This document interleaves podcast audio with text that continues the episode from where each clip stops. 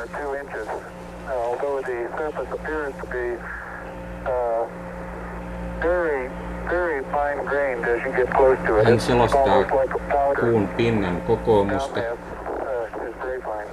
Hieno rakenne, hän sanoo. Tavattoman Ei hän, ei hän ole vieläkään kuun pinnalla. Eikä hän potki jalallaan sitä Hän seisoo pintaa. siinä äh, jalkatelineellä. Nyt hän astuu kuun pinnalla. Ja vasen jalka kuun pinnalla. That's one small step for man, one giant leap for mankind. Tämä televisiokamera on siis ulkopuolella Lemin sivulla ko- kohdistettuna juuri tämän Nyt hän on kokonaan, kokonaan kuun pinnalla. Ensimmäinen ihminen on nyt vihdoin kuun pinnalla. nyt, nyt näkyy Armstrongin kypärä ja hartiat, melkein koko vartalo Hän liikkuu. varovasti. Näin kerrottiin kuuhun laskeutumisesta Yleisradiossa vuonna 1969. Tuossa Jussi Himanka ja Raimo Visa selostivat erästä ihmiskunnan historian suurimmista hetkistä. Ensimmäisen ihmisen astumista kuun pinnalle. Tapahtumaa, jota monet eivät usko koskaan tapahtuneen. Käytiinkö kuussa todella? Tätä on pohdittu jo kohta puoli vuosisataa, eivätkä epäilyt ole laantuneet päinvastoin. Nykyinen internetaika on vain kasvattanut epäilijöiden määrää ja tuonut esiin yhä enemmän salaliittoon uskovia ihmisiä. Kuuhun ei laskeuduttu vuonna 1969, sanovat salaliittoteoreetikot. Se oli huijausta.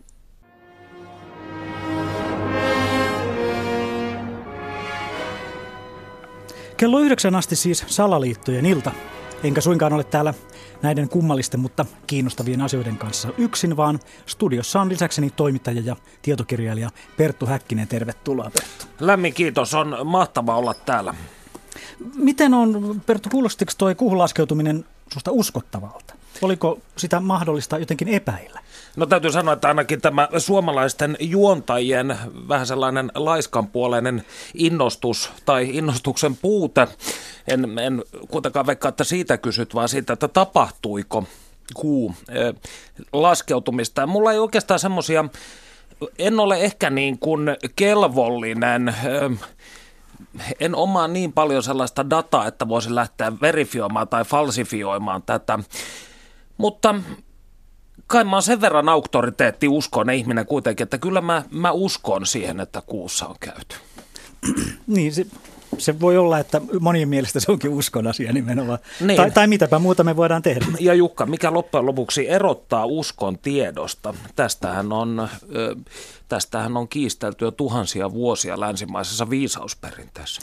Kyllä, kyllä, kyllä. Ta- tarkoitat filosofiaa ja tuota, se, se, on, se on tuttu ilmiö skeptisismistähän. Itse asiassa ilmestyi juuri äsken paksu kirjakin, jossa jälleen kerran pohditaan näitä syntyjä syviä ja, ja mietitään sitä, että mitä me todella voidaan tietää tästä todellisuudesta.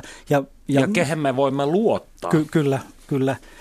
Tie, tietoa on paljon ja informaatiota on paljon, mutta mitä eroa niillä on? Kyllä. Ne on, ne on mielenkiintoisia juttuja. Tänään täällä Radio Suomessa siis puhutaan salaliittoteorioista.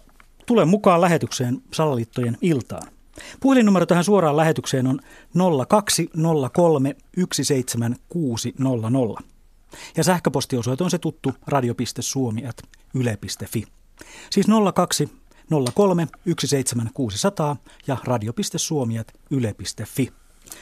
Ja kun tuossa nyt tuli tuo puhelinnumero mainostettua, niin meillä taitaa olla ensimmäinen puhelu. Tervetuloa Salaliittojen iltaan. Kuka siellä? Terve, täällä Janne, No. Leimurautio Oulusta. No mo- morjes Janne, mitä Ouluun kuuluu? No ei, täällä kävelyllä on ja tämmönen loskakeli.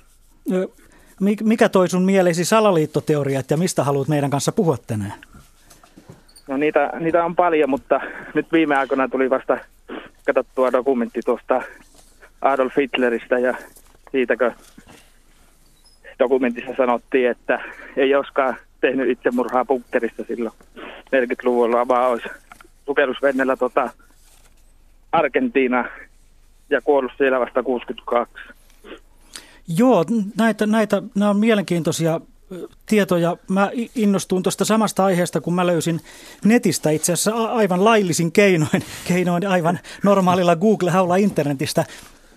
Löysin FBIn sivuilta vanhoja dokumentteja Joo. vuodelta 45-46 ja, ja siellä, siellä oli myös tämmöisiä silminnäkijälausuntoja nimenomaan sieltä Argentiinasta, jo, jossa kerrottiin kuinka sieltä tuli sukellusveneellä iso porukka saksalaisia. Ja, Joo. ja tämähän on siinä, siinä mielessä aika mielenkiintoinen ja hyvin klassinen salaliittoteoria, koska jos ajatellaan näitä korkea-arvoisia natseja, mietitäänpä nyt vaikka jotain Eichmannia, tai Mengeleä, niin hehän todella siis pakenivat menestyksekkäästi Etelä-Amerikkaan. Mm. Eli, eli toisin sanoen pitäisi myös hivenen outona sit, sitä, että jonkunnäköistä pakosuunnitelmaa Hitlerille rouvineen ei olisi räätälöity etukäteen, eritoten kun siinä huhtikuussa 1945 alkoi näyttää siltä, että nyt tulee takkiin. Joo, kyllä mitä, mitä mieltä ole, olet, Janne, onko se, onko, onko se sun mielestä totta, että, että näin, näin olisi mahdollista ollut käydä, ja onko se sitä mieltä, että, että jonkinlainen suunnitelma täytyy olla myös siltä varalta, että tulee takkiin, niin kuin Pertus sanoi?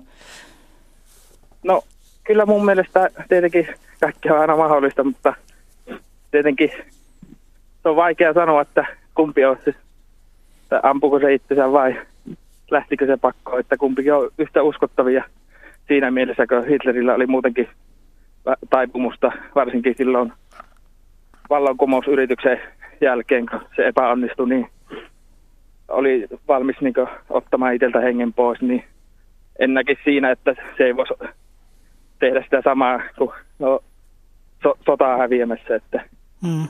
Mutta mahdollista. Olet... Ja useita silminnäkijöitä, niin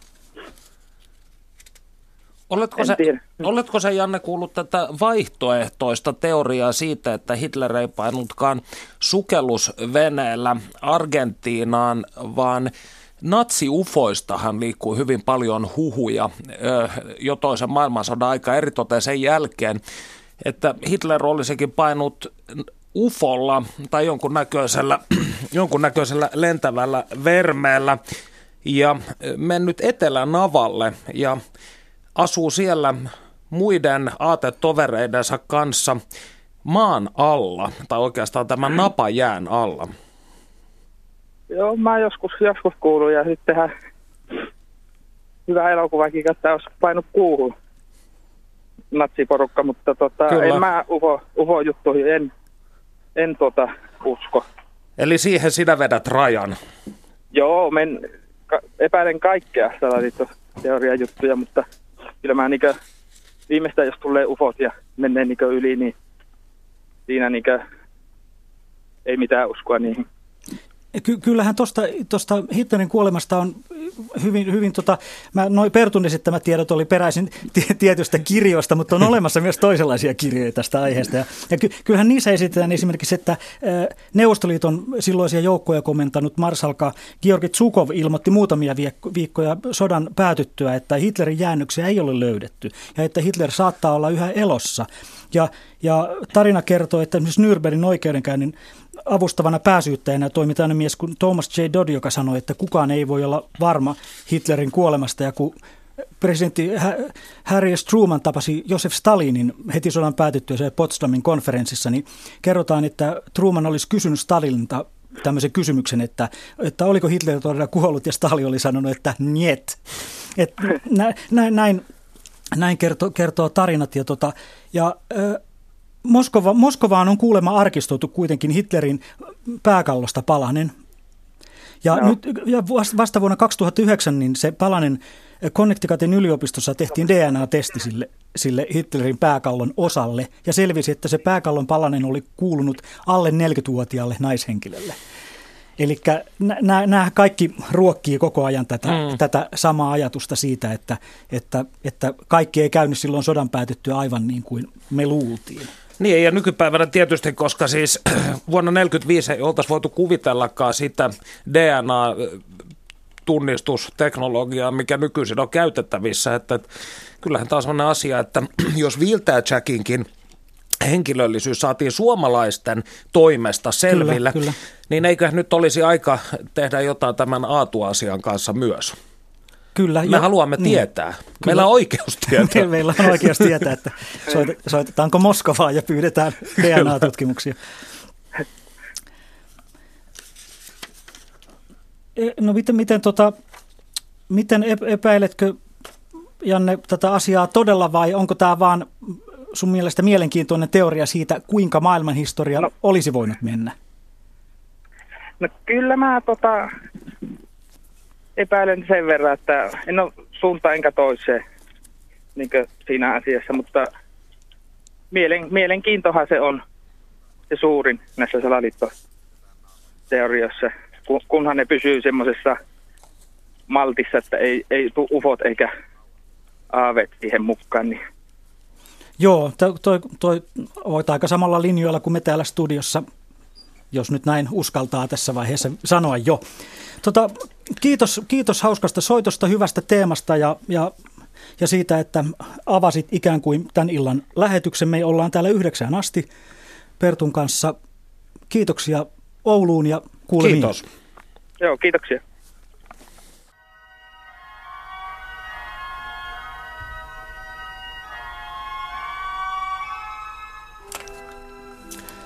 Tuo edellä esillä ollut kuuhun laskeutuminen ja tai Hitlerin henkiin jääminen, niin ne ei suinkaan ole ainoita asioita, joita meille, joita meille kerrotaan ja joihin nykyään ei välttämättä aina uskota. Maailma ja etenkin internet on aika täynnä mitä erilaisimpia ja kummallisimpia salaliittoteorioita ja kaikkea epäillään. Kaikkeen ei uskota. Sanotaan, että asioita salataan ja meille ei kerrota kaikkia. Perttu Häkkinen, mitä salaliittoteorioita sulle tulee ensimmäisenä mieleen? Niitähän on loputtomasti. On. Ja sanotaan näin siis, mä olin tosi hyvilläni siitä, että Janne lähti heti tämmöisellä klassikolla liikenteeseen. Kyllä. Mäkin huomasin, että mulla alkaa oikein veri virtaamaan kropassa, kun tulee, tulee tämmöisiä siis hyvin niin kuin hyvin klassisia, klassisia esimerkkejä. No tämä on tietysti siis, itse olen hyvin kiinnostunut, kiinnostunut tästä tota, Hitlerin mahdollisesta tai vaihtoehtoisesta mallista siitä, että mitä, mitä hänelle kävi. Ja osa salaliittoteorioistahan on semmoisia verrattain uskottavia. Sitten on tällaisia aivan pähkähulluja teorioita, kuten se, että Ilkka Vainio ja Junnu Vainio ovat itse asiassa sama ihminen. Wow. Ja, ja, ja, ja tuota, en ole muistanut Ilkalta kysyä asiaa hänen kanssa puh- puhuessani, mutta, mutta tuota, seuraava kerran kun törmään, niin varmaan, varmaan pitää kysyä, että onko tässä perää. No, no täytyy sanoa siis, lä- lähinnä mua kiinnostaa se, että ihminen, joka ei usko minkäänlaisiin salaliittoihin, ei pidä minkäänlaista venkoilua hänen selkänsä takana mahdollisena, niin oikeastaan vaikuttaa minusta vaarallisemmalta kuin sellainen ihminen, joka vähän epäilee kaikkea. Tässä on siis mm. ihan evolutiivinen pohja on pakko Kyllä. olla, koska kyllähän tietty terve määrä epäilyä edesauttaa henkiin jäämistä ja selviytymistä. Eikö näin ole, Jukka? Ky- kyllä, kyllä. Ky- kyllä mä, mä oon samaa mieltä. Siis kyllähän epäilyllä on pitkä historia ja, ja pitkä ja kunniakas historia voisi sanoa. Ajatellaan koko länsimaisen tieteen ja filosofian kehitystä. Oikeastaan mistä muusta siinä on ollut kysymys kuin siitä, että epäillään. Haluta, halutaan tietää, miten maailma on, miten joku asia on, millainen tämä maailma todellisuudessa on ja epäillään niitä asioita, joit- joita meille on esitetty. Muuten maa olisi edelleenkin litteä ja Kyllä. Niin, tai mistä sä tiedät, että maa ei ole litteä. Mä esitän sulle tämmöisen vasta, vastakysymyksen, mutta jos me nyt tästä aletaan hankaamaan, niin koko kolme tuntia menee siihen. Kyllä, ja sen, sen jälkeen voitaisiin puhua vielä heliosentrisestä maailmankäsityksestä. Kyllä, kyllä.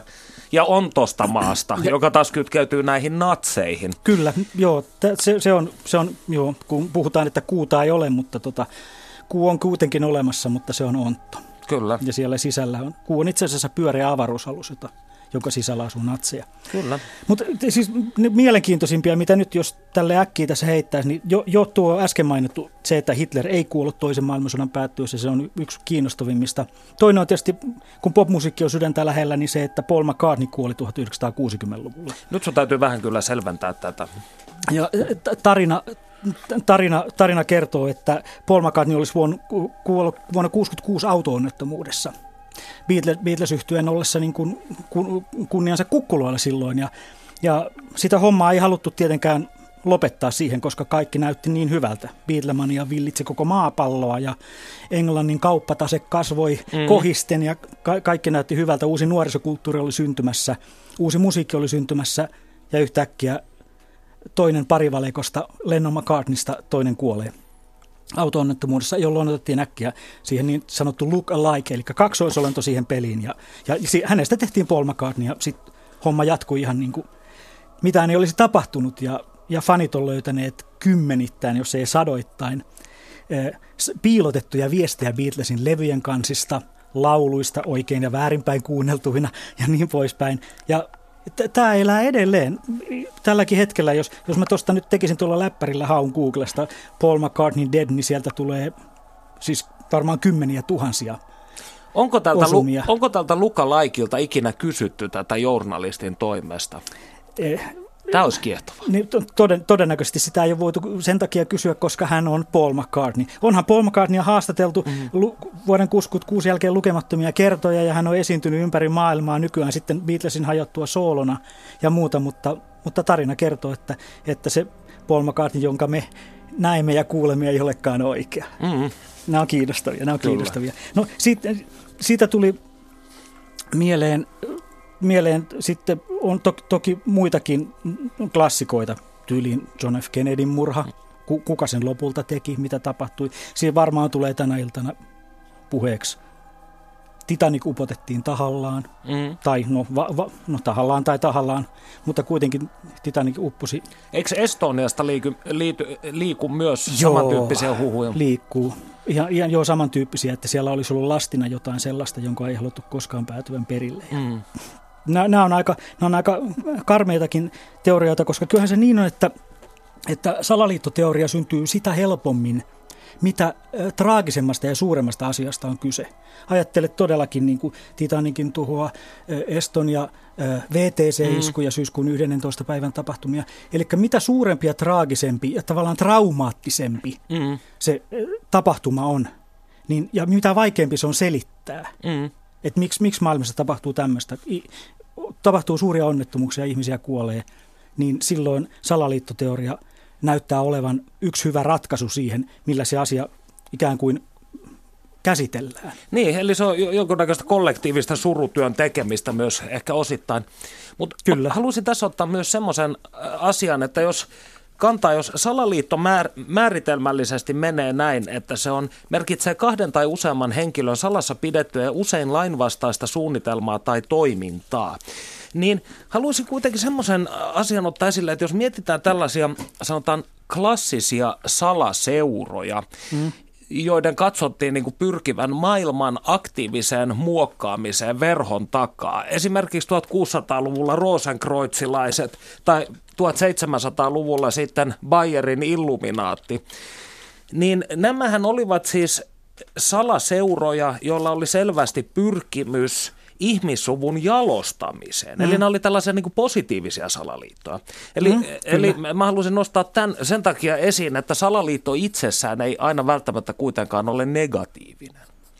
Kyllä, joo, se on totta. Se on totta, että varsinkin nykyisessä, niin kuin, äh, nykyisessä mediamaailmassa ja sosiaalisessa mediassa hirveän helposti tulee se käsitys, että et koko salaliittoteoria, varsinkin jos jotain kutsutaan salaliittoteoreetikoksi, niin siinä tulee heti nämä foliohatut mukaan. Kyllä. Ja, ja, ja sitä käytetään sillä tavalla vähän, vähän jopa halventavana, halventavana terminä. Mm. Kyllä meillähän Vesa Raiskilan lähettämässä sähköpostissa on ihan hyvin, hän analysoi tätä. Ja hän sanoo näin, että termistä salaliittoteoria – on sitä vastoin tehty ikään kuin kurinpidollinen väline, jolla epäilyt vallanpitäjien rikoksista suljetaan julkisen keskustelun ulkopuolelle. Salaliittoteoria on alkanut merkitä ajatusrikosta. Siihen syyllistyvä leimataan hörhöksi, jonka näkemyksille ei pidä uhrata aikaa.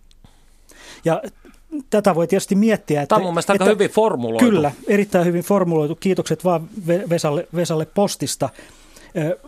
Ja, ja tuossa on minusta se hauska näkökulma siihen, että, että kenen etua lopulta palvelee se, että salaliittoteoreetikot leimataan hörhöiksi. Mu- muistatko sen dokumentin aika ansiokas, Yle näytti sen joitain vuosia sitten, jossa kerrottiin kaikista Castroon kohdistuneista ö, Yhdysvaltain salaisen palvelun murhayrityksistä. Mm.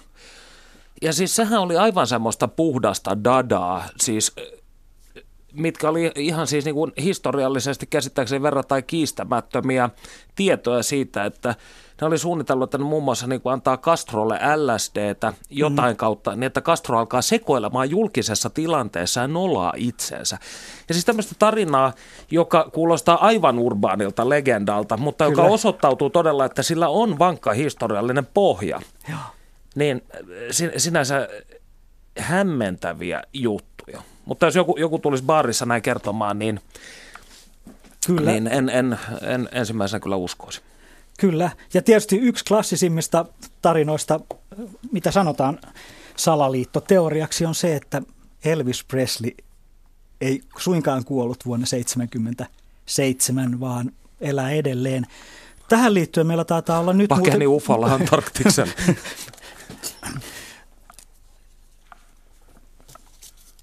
Onko meillä puhelu? Joo. Ha, haloo, haloo. Me, me, olemme, olemme, me soitimme, tota, itse asiassa meni niin päin, että me soitettiin Hannu Nyberille, joka on mies, joka tuntee Elviksen kuolemalla jälkeistä elämää jokseenkin hyvin. Terve vaan, Hannu. Hauska, hauska että olet linjoilla. Joo, terve, terve. Hyvää iltaa. Iltaa.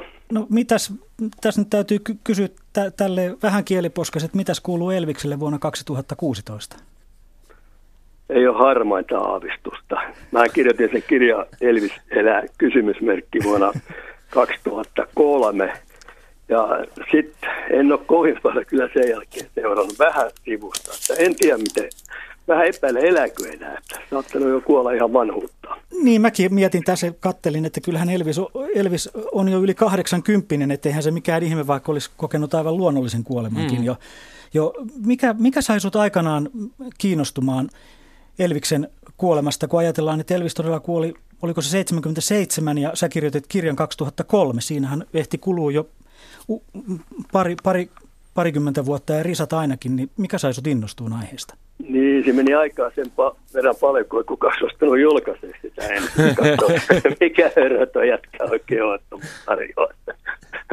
Sitten löytyi fiksukin kustantaja jälkeen. Mutta mä kiinnostuin siitä, kun tuota oli tuossa Radio Cityssä tuli se kasetti, ja sanotaan, että Elvis on puhunut 81 vuonna, soittivat siellä ja nauroi ihan kippuudessa, että kaikki ne keksikin Amerikassa. Ja, mutta sitten oli Suomen Kuvalehdessä, oli kuva, missä Elvis oli henkilääkärinsä kanssa. Tuore kuva siis lentokentällä, se nyt Las Vegasissa tai Los Angelesissa, mä nyt muista. Mä aloin miettiä tätä juttua ja niitä juttuja, kun sitten tulee Suomeenkin. Se oli 88, kun ne alkoi leviä maailmalla henkensäästä epätistä kuolemaa heti, välittömästi. Joo. Ne ei levinnyt mistä, mutta Suomeen tuli 88 aika tarkkaan voi syksyllä sanoa. Ja mä aloin sitten tutkia, naureskelia. että mä tutkinkin niin päätä juttu, että onhan siellä nyt todisteet, että Elvis on kuollut, mitä ihan höpinää. Hmm. Ei siellä ole mitään todistetta, että Elvis on kuollut. en mä ole vieläkään löytänyt sellaista todistetta. Ei ole. Ei ole edes Elvisin kuolintodistus. Semmoinen huijaustodistus on, mutta ei ole virallista. Tämä on julkinen asiakirja, mutta en mä ole nähnyt sitä Ei ole. Yhtään todistetta, joka pitää, että Elvis olisi kuollut. Mi- mistä sinä näitä todisteita sitten hankit? Mi- millainen oli tämä prosessi, tutkimusprosessi? No se kesti 15 vuotta sitten kaiken kaikkiaan, kun mä kaivoin kaikki. Mä olin yhteydessä Enkkeihin. En nyt mennyt itse kuitenkaan missään Gracelandissa käymään, mitä siitä nyt kostuisi. Mulla oli se, näitä asiantuntijajuttuja tai tuntijoita kirjeenvaihdossa. Sellainen ei ollut tämä netti siinä alkuaikoina ollenkaan niin kuin käytössä. Ja kaikki haalin materiaali, mitä vaan löytyi, kirjat ja videot ja levyt ja kaikki tuommoista. Ja kaiveli ja kaiveli. No mikä tässä, nousiko näköisiä motiiviolettamia esiin, että miksi Elvis olisi halunnut lavastaa oma kuolemansa? Joo, löytyy. Ja se on aika päteväkin. Siitähän löytyy sitten ihan viralliset paperit FBIstä ja oikeusministeristä Jenkeissä ja taitaa olla CIAissäkin. Eli Elvisän oli jo vähän puhunut aikaisemmin, että hän on kyllästynyt olla Elvis. Ja siltä hän meni se ulkonäkökin sen verran, että ei oikein halunnut olla julkisuudessa. Mm. Nyt tuli ratkaiseva juttu. Rikollisliika Fraternity veljeskunta siis huija Elvikseltä tuon lentokoneen Jetstarin. Elvis hävisi semmoisen miljoona dollaria siinä jutussa ja nosti jutun sitten liikavasta vastaan ja joutui uhkauksen kohteeksi ja tämän takia Elvis katosi, sai murhauhkauksia. Eli, Eli tässä ei ole mikään salaliitto siinä katoamisessa, mutta siellä oli salaliitto häntä vastaan. mihin Elvis sitten päätyi? Onko tästä veikkauksia? Jos sen tietäisi, niin olisi viisas mies.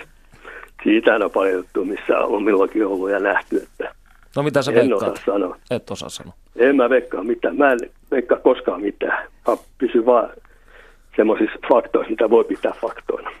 Amerikassahan on yhdistys Elvis Sighting Soc- Society, jossa, jonka jäsenet kokoaa ja kerää sitä informaatiota, kun Elvis on nähty eri puolilla maapalloa. Ne, ne kerää sitä tietoa ja, ja, ja, ja jakavat sitä sitten eteenpäin. Ja tota, kyllä sieltä löytyy ihan siis kaikkea mahdollista.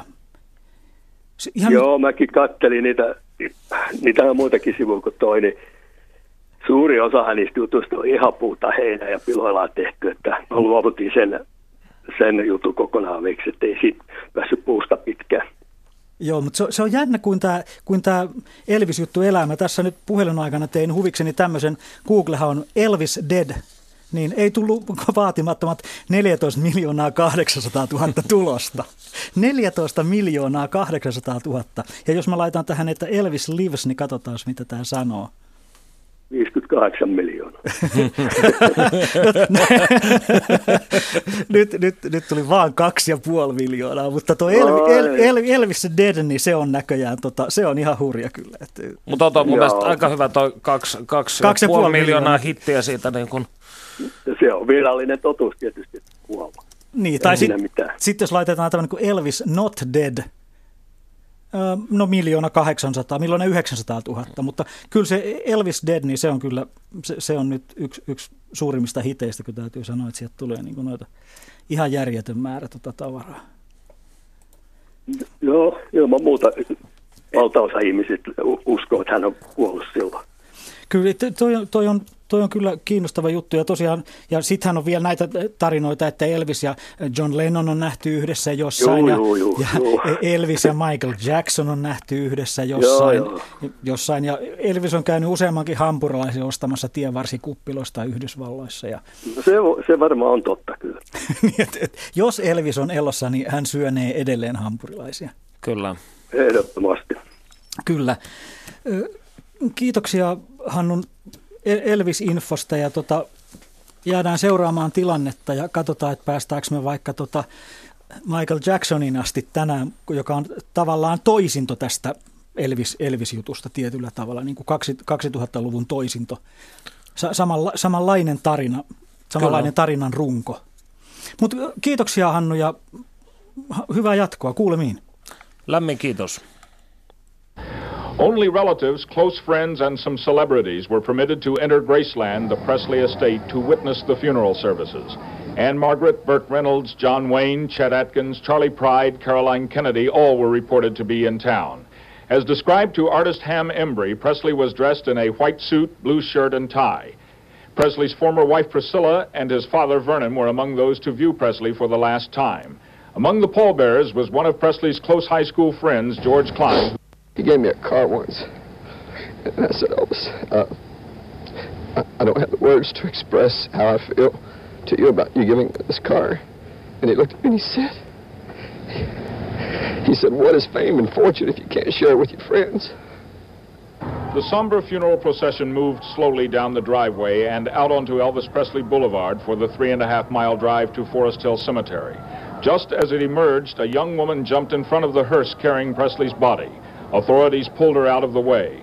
The police escorted motorcade moved on without incident, passing grieving Presley admirers who had gathered lining the boulevard five deep. Still more thousands of Presley's fans were waiting when the procession arrived at the cemetery. Presley was to be entombed in this one-story marble mausoleum. On the front lawn, flowers sent by the truckload by Presley followers were arranged in profusion. One was in the form of a six-foot-long guitar. Presley's crypt is in the so-called Presley Room, where other family members will eventually be entombed. His crypt will always be visible to the public through a locked wrought iron door. Officials believe Presley will continue to attract in death many of those who were so devoted to him when he was alive. Siinä oli aitoa aikalaisdokumenttia Elvis Preslin hautajaisista, hautajaistilanteesta, jossa kerrottiin olevan, olleen läsnä monia, monia sen ajan amerikkalaisia kestojulkkiksia. Kyllä.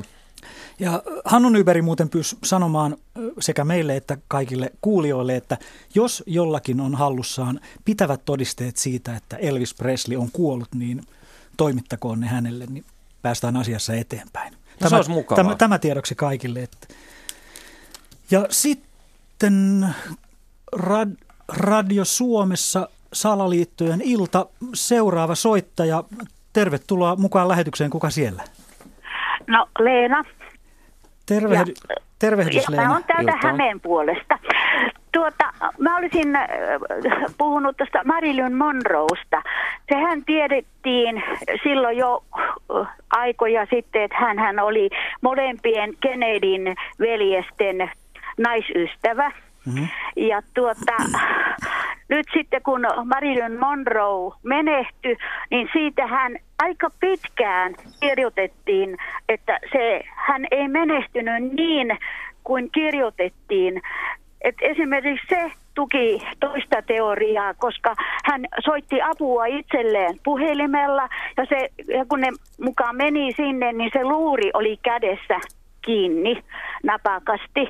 Että se toinen oli se, että, että Marilyn Monroe ties hi- aika paljon asioita ja, ja siksi hänet niin kuin, tavallaan niin kuin raivattiin pois ja se tehtiin niin kuin vauva-supon avulla.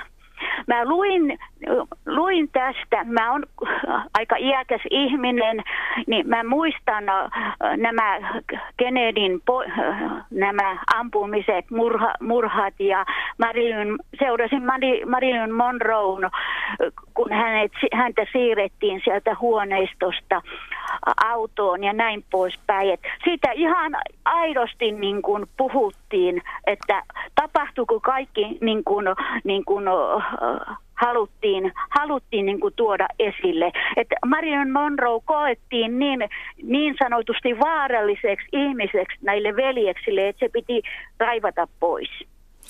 On se, on se hyvin mahdollista. Kyllähän Kennedyn, Kennedyn veljeksiin li, liittyy hyvin, hyvin monennäköistä Legendaa. le, legendaa ja kulissien takasta tar, tarinaa ja epäilyksiä ja salaliittoja. Ja, ja varsinkin kun John F. Kennedylle kävi niin kuin kävi ja Niin, Robert vu- Kennedylle vuotta kävi. myöhemmin. Niin. Niin. Monroehan kuoli 62 ainakin muistaakseni. Kyllä, kyllä, ku, ku, 62 ja 36-vuotiaana ainoastaan kotonaan Brentwoodissa Los Angelesissa. Ja ö, virallisen tiedon mukaan se oli barbituraattien yliannostus. Eli Mu- unilääkkeitä. Mm, mut, mu- Mutta miksi, jos, jos on unilääkkeet, niin äh, kuolema, eikö se ole semmoinen tapahtuma, että menee ihminen, niin kuin keho menee hervo, hervottomaksi. Ja hän puristi, sen, sen minä luin, että hän puristi luuria tiukasti kädessään, kun hän soitti itselleen apua, kun se lause niin kuin kes, jäi kesken. Mm. Joo, kyllä, ky, kyllä mä oon kuullut näitä samoja tarinoita myös ja, ja tietysti on se aivan mahdollista, että, tota, että tähän liittyy niin kuin moniin Hollywood-tähtiin liittyy tarinoita, joiden todenperäisyyttä ei ole pystytty tarkistamaan, mutta, mutta Marilynin kohdalla tietysti oli kysymys siitä, että hän oli tietyllä tavalla, ei nyt voi sanoa sekaantunut, mutta äh, tullut osaksi, osuksi, osaksi Yhdysvaltain sisä- ja ulkopolitiikkaa. Kyllä. Niin se, se voi olla Et eräs siinä- syy. Anteeksi, siinähän voi, on voitu käyttää näitä huumaus- äh, tai Mm. näitä, äh, näitä lääkkeitä apuna. Kyllä, kyllä. Se, se on, se on aivan mahdollista, että ky, kyllähän unilääkkeitä ja jotain muuta lääkkeitä sekaisin hyvin syöttämällä saadaan kuka tahansa hengittömäksi. Et, et... Niin siis sillä lailla, että, että ei pysty pitämään puoliaan enää. Mm. Että, että siinä vaiheessa, kun on puolustuskyvytön, niin voi tehdä niin kuin vauva, vauvan supon avulla sen. Että siinä oli mm. myrkkyä ja näin poispäin. Uskotko, uskotko sinä sitten, että Marilyn murhattiin? Tämä on ehkä keskeinen asia. No tuota, kyllähän silloin kun minä luin sitä, niin kyllähän minä, kun, kun hän, hän oli molempien veljesten naistuttava ja yhtä aikaa vielä, hmm. niin, niin tuota, kyllähän minä, minä niin kuin uskoin siihen. Ja kyllä nytkin, kun tämä aihe tuli, nostettiin ylös, niin heti tuli Marilyn Monroe mieleen. Kyllä, se on, se on eräs selvittämättömästä asioista. Me jatketaan, jatketaan ja, ja, ja se, seuraavaksi, seuraavaksi tulee varmaan suakin kiinnostava asia, nimittäin seuraavassa puhelussa puhutaan Kennedystä. Kiito, no niin, ki, kiitos. kiito, kiitoksia sinulle ja hauskaa jatkoa. Samoin. Kiitos. kiitos. Moi, moi. Hei hei. Moi moi. Täällä Radio Suomi, Salaliittojen ilta ja Kennedystä on puhe niinkö? Kuka siellä? Markus, täällä morjens. Terve, Hei. terve Markus, olenko oikeassa? Puhutaanko me nyt Kennedystä? No voitaisiin vähän jutella, joo. mikä, mikä, toi, mikä toi Kennedyn sinun mielestä tänä iltana? No sattumalta sisko avattiin radio ja se sanoi, että soita, soitan nyt ja mä sanoin, että no mä soitan. Mä olen tota Kennedy-juttu ihan vaan niin kuin, vähän tällainen niin henkilökulttipohjalta joskus vähän ruvennut seuraamaan. Mä en ole mikään aikalainen, kun mä olen yli 25 vuotta kuoleman jälkeen syntynyt, mutta aihe on kiinnostunut aina. Mikä Kennedyssä kiehtoo?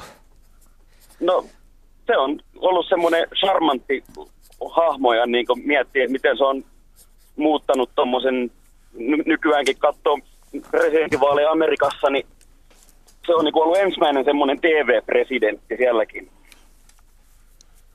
Että on muuttanut niin sen homman aikana.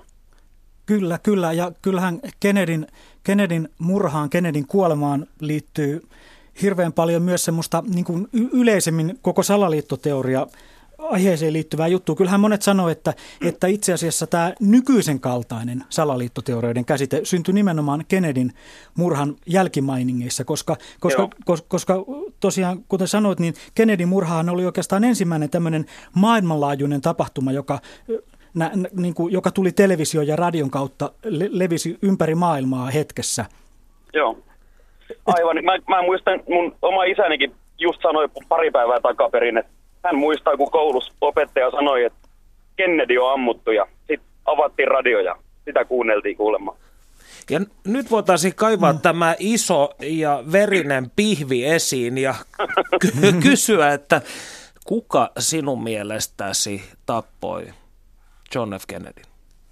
No, mä olen niitä kattonut, että kun on näytet, tota, näytetty niinku niitä, että kun ammat, ammattilais tarkka ampujatkin yrittää ampua vastaavalla aseella, kun Lee Harvey Osvaldi on mukamas ampunut, niin et sillä aseella ei pystyttäisi niin nopeasti ampumaan niin montaa laukausta niin tarkasti, kun se yksi mies on väitetysti ampunut. Niin se, että tämä kyseinen Oswald olisi ampunut, mun mielestä vaikuttaa aika hataralla pohjalta olevalta väitteeltä. Sitten kun miettii, että miten Kennedy kuitenkin vaaliprosessi aikana, niin esimerkiksi Lyndon B. Johnsonilla ja Nixonilla pyyhki lattiaa, niin sitten kun katsotaan, ketä on tullut esimerkiksi Kennedyn jälkeen presidentiksi, niin siinähän olisi vähän semmoista niin aihiota, että Eli... vaikka nämä häntä seuranneet presidenttihenkilöt kenties olisi voinut vähän olla junailemassa sitä salamurhaa. Ja muutenkin, ketkä on ollut Amerikan johtoportas siihen aikaan. No jos mietitään Nixonia, niin hän viimeistään ryvetty Watergate-skandaalissa, joka os- mm. osoitti, että hänellä oli kaiken näköisiä tällaisia omia henkilökohtaisia salaisia projekteja menossa. Niin pidätkö sinä Nixonia näistä mahdollisista ö, syyllisistä niin selvimpänä?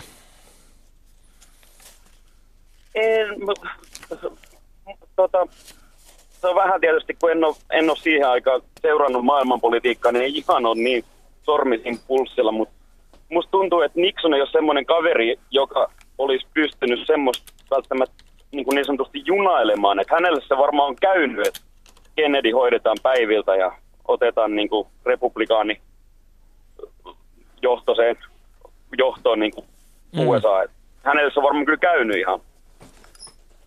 Et se kuka siinä on ollut se pää, pääroisto, niin siihen mä en oikein osaa niin ottaa kyllä kantaa. Montako ampujaa mielestäsi oli Dallasissa? Oletko tätä teorisoinut?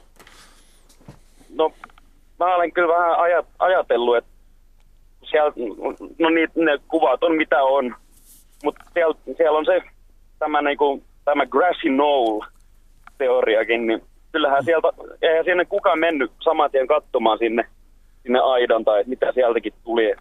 Mm. Se voi olla, että sieltä on ammuttu ja sittenhän joku on väittänyt, että sieltä on, sieltä on savua noussut ja kaikkea tämmöistä.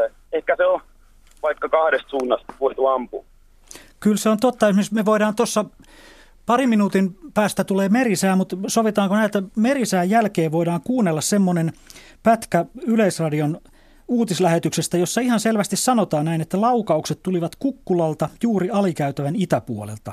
Joo, ja, joo, ja, ja, ja, ja, ja tämä on just se grossi, tota, jossa tota Grassy Knoll, josta puhutaan pal- hmm. paljon, ja nimenomaan, että ne laukaukset olisi tullut maanpinnan tasosta, eikä, ei, sieltä eikä varastosta. suinkaan sieltä Hmm. varastosta, varaston vi, vintin ikkunasta, niin kuin on annettu ymmärtää. Aivan. Tämä on kyllä tää, tää on, tää on jännä ja siis Kennedyn murhahan on aihe, josta on kirjoitettu enemmän kirjoja kuin varmaan mistään muusta salaliittoteoriasta, jopa enemmän kuin syyskuun 11. päivän tapahtumista. Ehkä siksi, Joo, että, että Kennedyn murha on kuitenkin noin niin kuin, sisä- ja ulkopoliittisesti ja maailmanpoliittisesti ja maailman historiallisesti niin t- tärkeä asia. Ja, ja, ja sillä tavalla historiallisesti merkittävä asia, että, että Kennedyn murha aloitti tietyllä tavalla u- uudenlaisen kauden Mm. ma- maailmassa. Se aloitti tietyllä Joo. tavalla salaliittoteorioiden Kyllä. ka- ka- kauden. Yle, Radio Suomi. Tuossa oli äsken puhetta Kennedystä ja sanotaan, että nykyisen kaltainen salaliittoteorian käsite syntyy tai synnytettiin 1960-luvulla. Näin kirjoittaa yhdysvaltalainen professori Lance DeHaven Smith. Hän sanoi, että Yhdysvaltain keskustiedustelupalvelu CIA alkoi käyttää halventavaksi tarkoittamansa ilmaisua kuvaamaan niitä, jotka olivat liian kiinnostuneita presidentti John F. Kennedyn murhasta. Kuvaamaan tai väheksymään niitä, jotka kyselivät liikaa. Tässä nyt se luvattu pätkä. Tämä on vuodelta 1963, 22. marraskuuta vuodelta 1963. Näin kertoo Jussi Himanka New Yorkista Yleisradion uutislähetyksessä. Kuului kolme laukausta. Presidentti tarttui kädellään rintaansa ja kaatui istuimelleen, ja Jackie kumartui hänen ylitseen, kertoi Mrs. Jean Hill Dallasista. Laukaukset tulivat kukkulalta juuri alikäytävän itäpuolelta, hän sanoi. NBCin televisiouutisissa kerrottiin poliisin saaneen käsiinsä kiväärit. Kello 20.30 saimme puhelinyhteyden New Yorkin kirjeenvaihtajamme Jussi Himankaan. Sen hetkiset tunnelmat seuraavassa.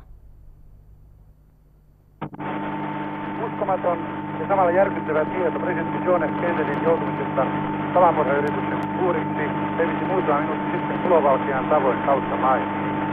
Tällä hetkellä kello 2.25 iltapäivällä New Yorkin aikaa tiedetään vain, että ainakin vielä kello yhden tienoissa hän on hengissä, mutta erittäin tilassa.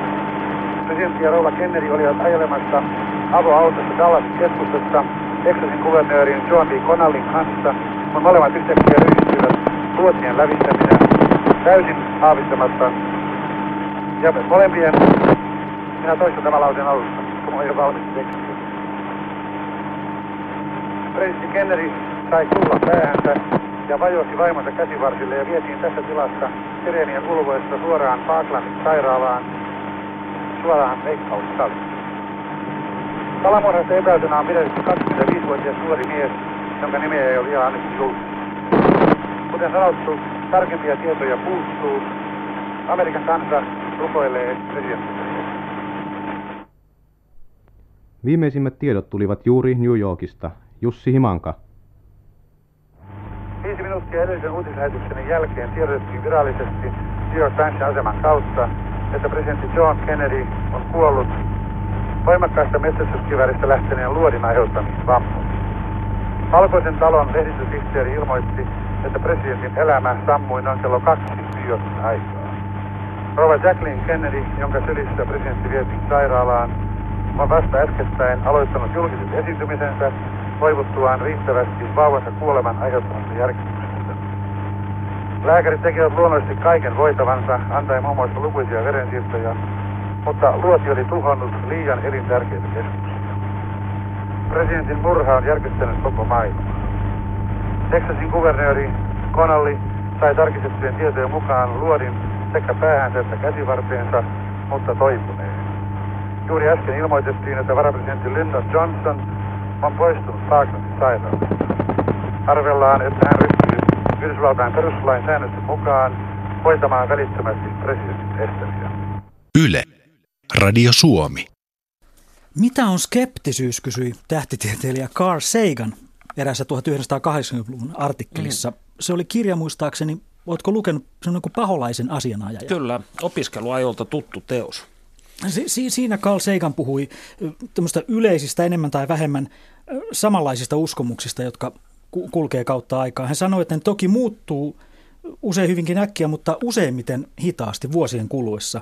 Ja Sagan sanoi, että ja kysyi, että, että miksi jotkut uskomukset voi elää tuhansia vuosia ja pohti sitä, että siksi, että ehkä uskomuksia on aina saatavilla, kun niitä tarvitaan. Ja hän oli sitä mieltä, että, että monet niistä vastaa todellisiin inhimillisiin tarpeisiin, jota meidän psyykkisiin yhteiskunta, psyykkisiin tarpeisiin, jota meidän yhteiskunta ei ole voinut tyydyttää. Ja hän, hän tarkoitti esimerkiksi ihmisten terveyteen ja sairaukseen liittyviä asioita, ihmisten hengellisiä, henkisiä tarpeita ja tarvetta kokea yhteisyyttä muiden ihmisten kanssa. Kyllä Seikan aika hyvin tiivisti sen, mistä esimerkiksi salaliittoteorioiden niin kuin synnyssä on syvimmiltään kysymys mun mielestä. Kyllä, tuossa on se vanha kasvu, että skeptikko epäilee kaikkea mutta po- viime kädessä jopa ulkomaailman olemassaoloakin, mutta poistuu silti pilvenpiirtäjän ylimmästä kerroksesta hissillä eikä ikkunan kautta. Eli, eli tarkoitan tällä siis sitä, että semmoinen pieni ristiveto kriittisyyden ja uskon välissä, niin on ikään kuin jokaisella ihmisellä mielestäni tietoisuudessaan. Ja ihminenhän ajattelee myös hyvin pitkälle myyttien kautta. Eräskin mm. tunnettu brittiläinen historioitsija totesi 80-luvulla, että myytti on usein todempi kuin fakta. Mm, Eli faktat on ikään kuin tämmöistä aivojen ruokaa, millä niin kuin navigoidaan maailmassa, mutta myytit ovat sellaisia, mihin perustetaan elämä. Kyllä, joo. Se on, se on hyvin järkeenkäypää. Mä luin aivan äsken sen kirjan kuin Skeptisismi, jossa kirjan toimittanut Malin Gran Wilder kysyy, että voimmeko me koskaan luottaa omien kokemustemme tai oman ajattelumme todenperäisyyteen?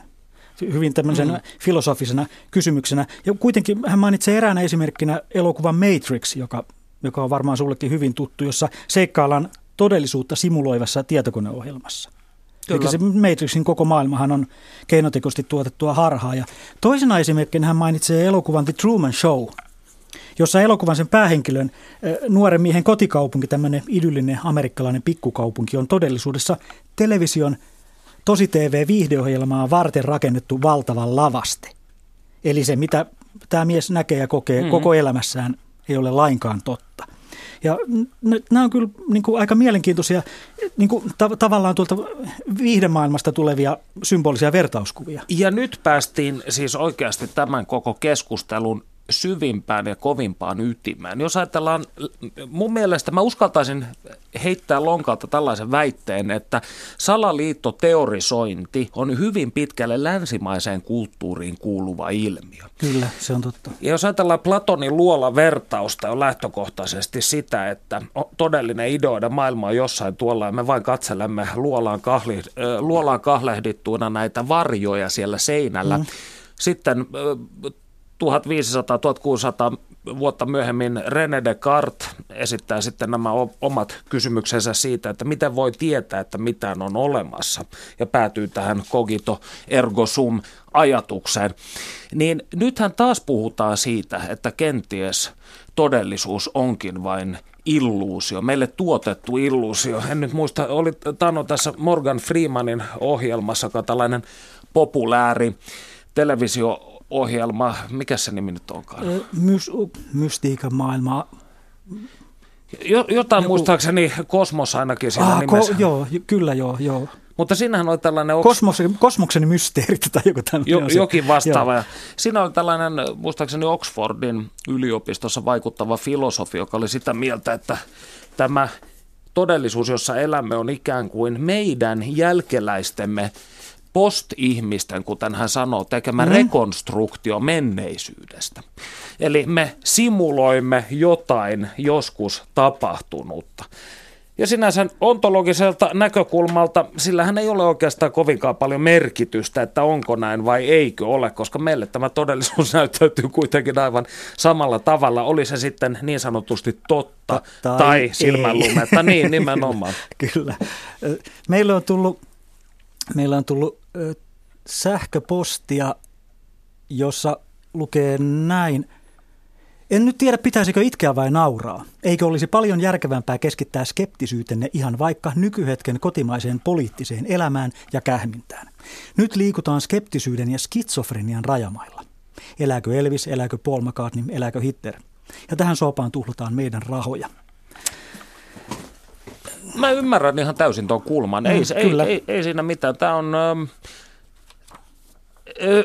ehkä, ehkä mä sanoisin jollain tavalla mun mielestä salaliitot ja ni, niihin liittyvät uskomukset on hyvin kiehtova kulttuuriperinteen laari. Mutta mä ymmärrän Kyllä. myös ihan hyvin, että se tuottaa tämmöistä niin kuin ärtymystä. Mutta sen, voisi sanoa, kun tätä, tätä poliittista kähmintää, niin mun mielestä siitä myös puhutaan aika paljon, ja siihenhän ei sillä tavalla liity salaliittoja, koska, tai siis uskaltaisin väittää, että jos nyt vaikka kritisoidaan nykyisen hallituksen politiikka, niin sitä on aika helppo kritisoida sen evidenssin pohjalta, että millaista politiikkaa tämä hallitus avoimesti mm. ajaa. Siis kyllä, meinasin, kyllä. että jos tähän, tähän viitataan, niin Kyllä. mitä kulissien takana tapahtuu, niin se on tietysti toinen kysymys. Kyllä, ja sehän täytyy aina muistaa, että eihän kaikki salaliittoteoriatkaan ole historian kuluessa aina ollut vääriä. Mm. Esimerkiksi, no tämä on suora lainaus yhdysvaltalaiselta professori Brian L. Keeliltä, joka sanoi, että esimerkiksi Watergate ja Iran kontraskandaali todistaa, että kulissien takana todellekin tapahtuu yhtä ja toista. Ja hän sitten ollut viikko sitten Helsingin Sanomissa Saska Saarikoski kirjoitti, kirjoitti aihetta sivuten näin, että tota, että ei, hän sanoi, että en väitä, ettei salaliittoja voisi olla, mutta jos niitä on, pelkään niiden olevan paljon vaatimattomampia kuin monet kuvittelevat, kirjoittaa Saarikoski. Ja sanoo näin, että joskus arvelen päässeeni vilkaisemaan jopa vallan kulissien taakse. Huonoja uutisia hän kirjoittaa, siellä ei ole mitään. Ja mun mielestä... Toi on vahva väite. Se, se on hyvin vahva väite, mutta mun mielestä se, se herättää aika vakavia epäilyksiä. Jos todella vallankulissien takana ei ole mitään, niin musta se on aika pelottava uutinen. Ky- kyllä, kyllä. Muista vallankulissien takana täytyy olla hyvin paljon asioita, jotta, jotta tämä homma menee ylipäätänsä mihinkään. Ja jos, mä jos siellä lentokoneen, lentokoneessa ei ole ohjaaja, niin kuinka meidän käy? Niin, ja siis mä kiinnitin ihan tähän samaan, tota, samaan asiaan huomiota. Saskahan on siis äh, ammatti-ihminen, mutta tota, tämä on mun mielestä tämä on tosi vahva väite. Kyllä. Et mä, mä oon yhäkin jotenkin vähän tyrmistynyt tästä. Ky- kyllä, joo, mä, joo. Se jäi mulle, mulle heti kanssa mieleen just sen takia, kun, kun se tuntuu niin hassulta, hassulta yrittää vakuuttaa, että, että jos vallan kulissien taakse pääsee kurkistamaan, niin siellä ei mukaan olisi mitään. Kyllä siellä täytyy olla jotain. Niin. Niin, ellei sitten jumalainen kaitselmus ohjaa tätä maailmaa. Niin, niin, niin se, se on totta. Et, et, et, siinä mielessä tämä, tämä äskeinen kommentti oli kyllä ihan, ihan tota, tässä kovassa ytimessä, että tota, Kyllä. Että ei tiedä, pitäisikö itkeä vai nauraa. Kyllähän sitten on paljon pohdittu ja voidaan miettiä, mitä salaliittoteoriat kertoo tästä omasta ajasta, mm. Tä, tästä, tästä tämänhetkisestä maailmasta ja nimenomaan maailmasta, joka tulee meille internetin kautta ja sosiaalisen median kautta. Kyllä. Ni, niin kyllä se, ky, kyllä se, se, on, se on yksi selitys siksi, miksi salaliittoteoriat on tällä hetkellä, juuri tällä hetkellä niin yleisiä. Mehän ollaan siirrytty, niin kuin jotkut on sanoneet, että tällaiseen niin kuin informaation jälkeiseen aikaan. jossa tietyllä tavalla niin kuin on vain valtava määrä erilaisia mielipiteitä, jotka taistelevat. Että on, on informaatiota, mutta on myös yhtä vahvaa disinformaatiota ja kaikella on jonkinnäköinen semmoinen välineellinen arvo. Siis että on tämä niin sanottu virallinen linja, syö vihanneksi ja ole kiltti tuota, naapurillesi ja, ja käy koulussa ja pesä hampaat tyyppinen. Ja sitten on, on tämä täysin yhtä vahva, ö, vahva epävirallinen linja, joka pyrkii, pyrkii horjuttamaan tasapainoa. Ja, ja sinänsä se on ehkä semmoisen, jos klassisessa mielessä ajatellaan vaikka tietoa, klassista tiedon määritelmää, että se on mm. tosi perusteltu uskomus, mm. niin se on mun mielestä ihan niin kuin hyvä pitää mielessä, vaikka jos tuolla internetissäkin liikkuu, koska se, se manipulaation määrä, se on vain yksinkertaisesti niin häkellyttävä. Kyllä. Kaikki yrittää jollain tavalla muokata maailmaa mieleisekseen – ja, ja siinä pitää olla tosi, tosi jollain tavalla koko ajan niin kuin tarkkana. Niin kuin isäni tapaa sanoa, että ei, ei kannata hötkyillä, eikä kannata juosta niin kuin, juosta sellaisiin mielipiteisiin, mitkä ei välttämättä ole perusteltuja. Kannattaa niin kuin rauhassa katsoa ja vertailla. Ky- kyllä, kyllä. Medialukutaito korostuu tässä. Ja nyt muuten tuolla on koneessa semmoinen klippi, joka sinuakin kiinnostaa. Yksi ampumavälikohtauksen silminnäkijöitä oli eräs tukholmalainen taksiautoilija. Jag kom körande i min taxi Sveavägen i riktning upp mot eh, Kungsgatan och fick rött lyse vid Tunnelgatan. Hän kertoi ajaneensa Tukholman keskustassa Sveavegenia Kungsgatania kohti, kun hän huomasi, että kadulla seisoi kolme henkilöä. Ammuttiin kaksi laukausta ja se, jota ammuttiin, kaatui. Taksiautoilija sanoi välittömästi hälyttäneensä poliisin ja ambulanssin, mutta hänellä ei ollut aavistustakaan silloin, että ammuttu mies oli Ulof Palme. Eikä taksiautoilija pystynyt havaitsemaan tarkemmin, millainen ampuja oli. Ihmisiä oli paljon ympärillä. Ampuja oli ehkä noin 25-vuotias mies. Näin kerrottiin Tukholman tapahtumista 80-luvulla. Ulof Palmen murha on eräs salaliittoteorioiden klassikoista, näistä nykyaikaisista u- uudemman ajan klassikoista. Meillä on aiheesta myös puhelu. Tervetuloa Salaliittojen iltaan. Kuka siellä? Lauri Koski täällä, hyvää iltaa. No, hyvää iltaa. Hyvää iltaa, Lauri. No, yleensäkin niistä sanotaan, että salaliittoteoriasta on nyt tunnustanut skeptikoksi myöskin niiden suhteen, että Elvis elää ja John Lennon mm. elää ja Michael Jackson elää, niin tätä yleensä on hieman hymähdellen niihin, mutta tuota, tämä, tämä on vaivannut.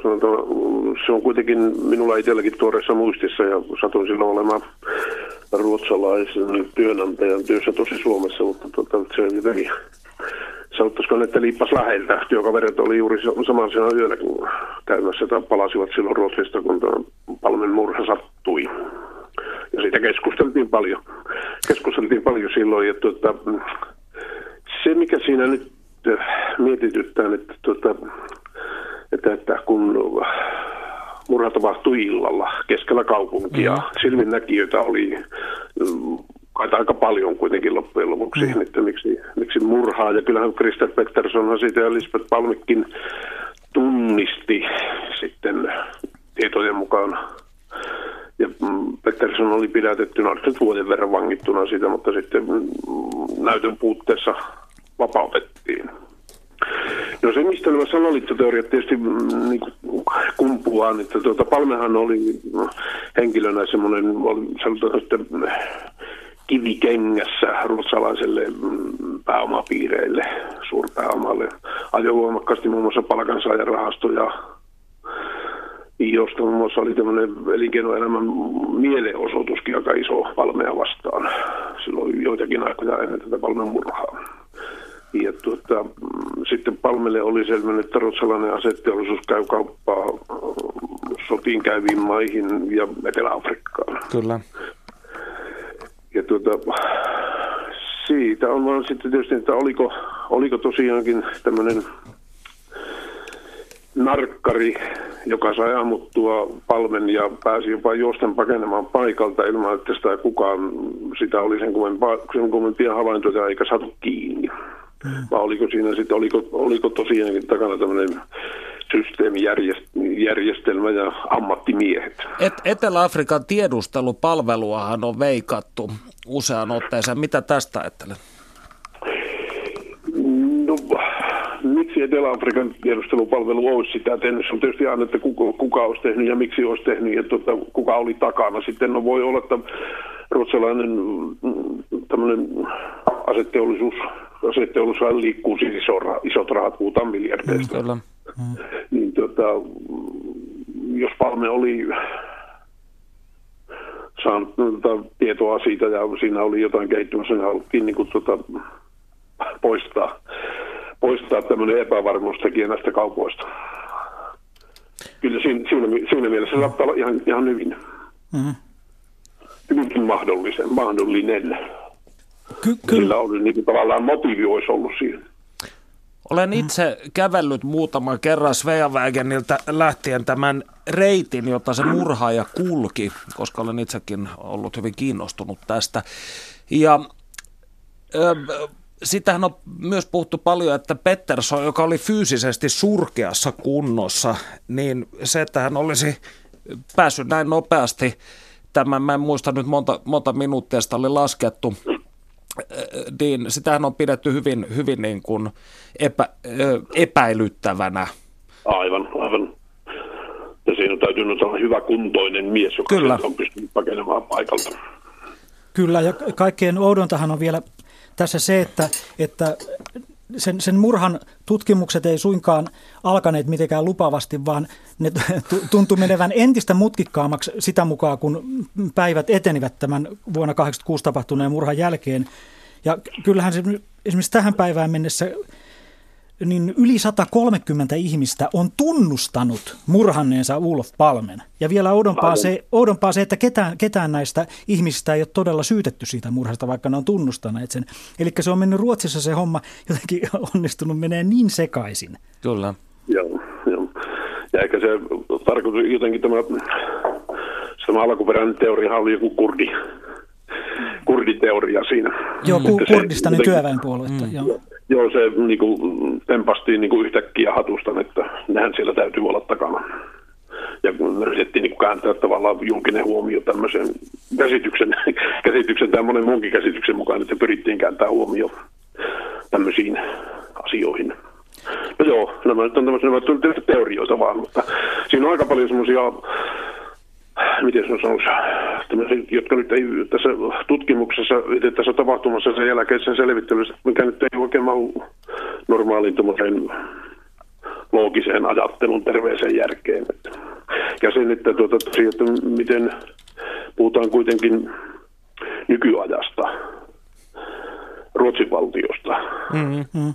Kyllä, ja, ky- ky- ja, niin ky- kyllähän tuossa palmenmurhassa on tietyllä tavalla toistuu klassinen Kennedy-murhatapaus, eli se, että, että sen jälkeen kun, kun verityö on tehty, oikeastaan mitään ei tapahdu, vaikka kauheasti touhutaan, mutta mitään ei selviä, vaan jäljet katoaa, katoaa sen tien ja niistä ei kukaan saa enää kiinni.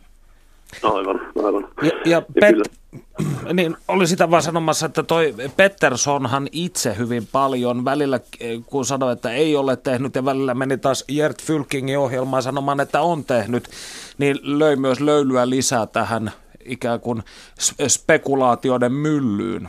Mm. Aivan, aivan. Ja tuota, kyllähän Pettersson taisi olla mies, joka olisi tarvittaessa tunnustanut Kennedyn murhankin, jos niin olisi haluttu. Mm, joo, kyllä. kyllä. Se, se, on, se, on, se on täysin mahdollista. Mä löysin tämmöisen tiedon, mihin mä en meinaa uskoa, mutta kai tämä on pakko uskoa, kun tämä on internetistä tämä tieto. eli tota, Ulof Palmen tutkimusten yhteydessä on kuulusteltu yli 10 200 ihmistä. Kyllä mä, mä, mä ostan ton. Ei se, en mä pidä sitä mitenkään mahdottomana, kun mietitään, että sitä on joo. 30 vuotta kuitenkin tehty. Niin, no se, se on totta joo, ei se, ei se vuotta kohti tee niin, niin, niin hirveätä määrää. Ja sanotaan, että tutkintakansiossa on yli 87 000 asiakirjaa. Ja, ja ongelmalliseksi tämän tekee se, että kellään enää ei ole fyysistä mahdollisuutta tutustua ja lukea kaikkea sitä aineistoa, joka on vuosikymmenien mittaan kertynyt Ulf Palmen murhasta, joten sen ratkaiseminen, ratkaiseminen muuttuu absurdisti koko ajan vaikeammaksi ja vaikeammaksi ja vaikeammaksi sitä mukaan, kun se materiaali lisääntyy. Mm. Ja aivan. Mutta sitten taas tuntuu niin kuin hassulta sekin, että jos on tuommoinen salaliitto, niin kuinka se on pystytty pitämään sillä lailla vuosikymmenet, siis 30 vuotta. Mm. Koska tuota, jos se on laajemman, isomman piirin salaliitto, niin mm. niin kyllä tuntuu, että jos, jossakin vaiheessa jotakin tulee esiin. Mm, että kyllä. Niin, no joo, mutta sama, samahan mm. koskee tietysti niin Kennedyn murhaakin kuin... Että tuota, eikö se voi joskus sanoa, että salaliitto on jotenkin siihen tyyliin, että salaliitto pysyy salaliittona jotenkin sille, että jos siinä, jos siinä on kolme salaliittoa, kolme jäsentä siinä salaliitossa, niin niistä kaksi täytyy kuolla, että se pysyy salassa. Tämä on kuulemma ben, Benjamin Franklin sano, sanoma. Jotain, jotain joo, joo se, se, on, se on hyvin, hyvin ytimekkäästi sanottu siitä ja se on varmaan ihan osaksi kyllä tottakin. Ki- kiitoksia, kiitoksia Lauri puhelusta. Kiitos. Tämä oli hyvä, kun otit tämän esille ja sikälikin tämä oli mielenkiintoinen aihe, että niin kuin Perttu tuossa aikaisemmin sanoi, että, että salaliittoteoriat tahtoo olla hyvin amerikkalaisperäinen ilmiö, niin nyt, nyt tuli pitkästikin käsittelyyn salaliittoteoria, joka ei ole amerikkalaistuotantoa, ei ole tuontitavaraa. Ei, vaan ihan omaa pohjoismaista perua. Kyllä, kyllä. Ki- ki- kiitoksia Lauri, hauskaa jatkoa. Täällä Radio Suomen salaliittojen ilta jatkaa seuraava soittaja on jo linjalla. Hyvää iltaa, tervetuloa lähetykseen. No Miikali täällä. No, tervehdys. Ter- tervehdys. Mikä, mikä on tänään mielessä? Mikä sai sinut soittamaan salaliittojen iltaan? No ennen kuin mennään siihen, niin äh, Ulo Palme ja Ruotsin yhteiskunta, niin Ruotsihan oli 80-luvulla ainoa länsi-eurooppalainen maa, missä äh, olisi ollut mahdollista tehdä oikeisto kaappaus. Mm-hmm. Ja tähän ei ole puututtu sinällään mitenkään, koska jäljet on peitetty, koska, no. koska, koska Ulo Palmehan oli äärimmäisen vasemmistolainen ja samaan aikaan Suomessa oli, oli tämä Turhaken nimeltä Sorsa, joka oli, oli samalla linjoilla, mutta ei puututa siihen. Mm. Se, mistä pääsin teille läpi, niin on, on, on on tämä, että natsikorttihan tuli heti kättelyssä esitettyä siellä alussa ja Kyllä, se jostakin ja, ja, vaan lipsahti. Kyllä. No se minunkin mielestäni vähän lipsahti, mutta että noin, länsimaisen hapatuksen kunnioitettavan edesottamuksen, niin haluan tuoda sen esille, että, että toisen maailmansodan jälkeen niin amiraali Bird Mm. Bertta Ylermi, Kyllä. Ei, ei lintu, vaan Bertta Ylermi, Ylermi Bird, niin siihen mennessä jo ennen toista maailmansotaa niin erittäin ansioitunut napamatkailija ja amiraali jo ennen toista maailmansotaa, niin hän, hänhän sai Washingtonissa läpi tutkimusmatka matka, anomuksen Etelämantereelle minkä tarkoituksena oli tutkia, tutkia natsien jonkinlaista, jonkinlaista tano, asettautumista Etelämantereelle. Mm-hmm. Ja hän, hän teki siitä erittäin ansioituneen matkakertomuksen, missä hän kertoo lentäneensä navan läpi, mm-hmm. siis Etelänavan läpi, Kyllä. ja tullessa ulos Pohjoisnavalta. Mm. Oh, ja, no. ja, ja samalla kertoi, että hän, hänen tutkimusmatkallaan niin ei tunnetusti niin löydetty mitään natsiviittauksia. Mm. Mutta, mutta hän, hän tutki Frans Josefin maa, ja, joka oli saksalaisten valtaama ennen toista maailmansotaa. Ja siellähän on tuliperäistä aluetta, missä olisi mahdollista ehkä jäädä olla eläkirjaa. Ja, ja ehkä kuunatsit ovat sitten 60-luvulla niin jonkinlaisen riidan jälkeen niin lähteneet sieltä ja menneet kuuhun ja todistettavasti niin Birdin, Birdin jälkeen niin 50-luvulla niin, niin, niin hän on käynyt käynyt tota, noin Argentiinassa ärkioskilla hakemassa postimerkkejä ja lähettääkseen kotiin vähän viestejä. Kyllä, ja Niin. Ei, tämä on hyvä, koska mä odottanutkin, että milloin aletaan ottamaan näitä onton maan teorioita esiin Yes. tässä lähetyksessä. Nämä on mun omaa sellaista eh, henkilökohtaista tuota, kiin- kiinnostuksen kohdetta. Niin, niin, Kyllä. niin miellyttävä, että otit tämän Birdin kuuluisan lennon esiin. Miten sitten, sanotaan näin, miten itse tulkitset asian? Onko maankuoren alla elämää Etelänapa mantereella? No nyt jos mennään vähän kumminkin taaksepäin, niin minähän olen suomalaisen SM-miehen poika ja tunnen tarinoita ja asioita. Ja Törnihän jo puolustaessaan viimeisillä, voimilla, viimeisillä pohjoismaisilla viikinkivoimillaan niin Berliiniä, niin tuli siihen tulokseen, että Adolfihan joutaisi tänne tuhoutumaan paska-armeijansa takia niin tänne Berliiniin. Ja moni muukin natsi oli sitä mieltä ja, ja, ja Beate Yysehän oli viimeinen, todistetusti viimeinen, joka lensi Berliinistä jonkun kanssa jonnekin. Beate mm. Perusti vieläkin Saksan, Saksassa toimivan ö, seksiväline yri, äh, osakeyhtiö, joka, joka tu- tuottaa vieläkin voittoa ja johon to- myös Angela Merkelin, Merkelin puolue luottaa eräissä osavaltioissa. Mutta ei, ei mennä tähän, mutta siis se Birdin, Birdihän äh, tunnetusti ja CIA ja kaikki amerikkalaiset vakoiluasiat, niin vakoiluyhteisöt ovat, ovat tota tunnetusti niin hyväksyneet ja tunnustaneet Birdin ansioituneena matkailijana napojen läpi. Ja tätä ei ole kukaan kieltänyt, edes Trumpi vielä. Hän kyllä ehkä kerkiää tähänkin asiaan. Niin, eli toisin sanoen sitä, koska Birdi oli sen verran hyvä maineinen mies, että Kyllä. tätä ei pidetty niin kuin hallusinatorisena kokemuksena. Sitä ei kukaan pystynyt väittämään, että se olisi väärä ilmianto tai jotenkin epärehellistä toimintaa. Ja länsimais, länsimaiseen hapatukseen uskovana, niin minäkin uskon tähän. Tämä, tämä on ehdottomasti oikein ja totta.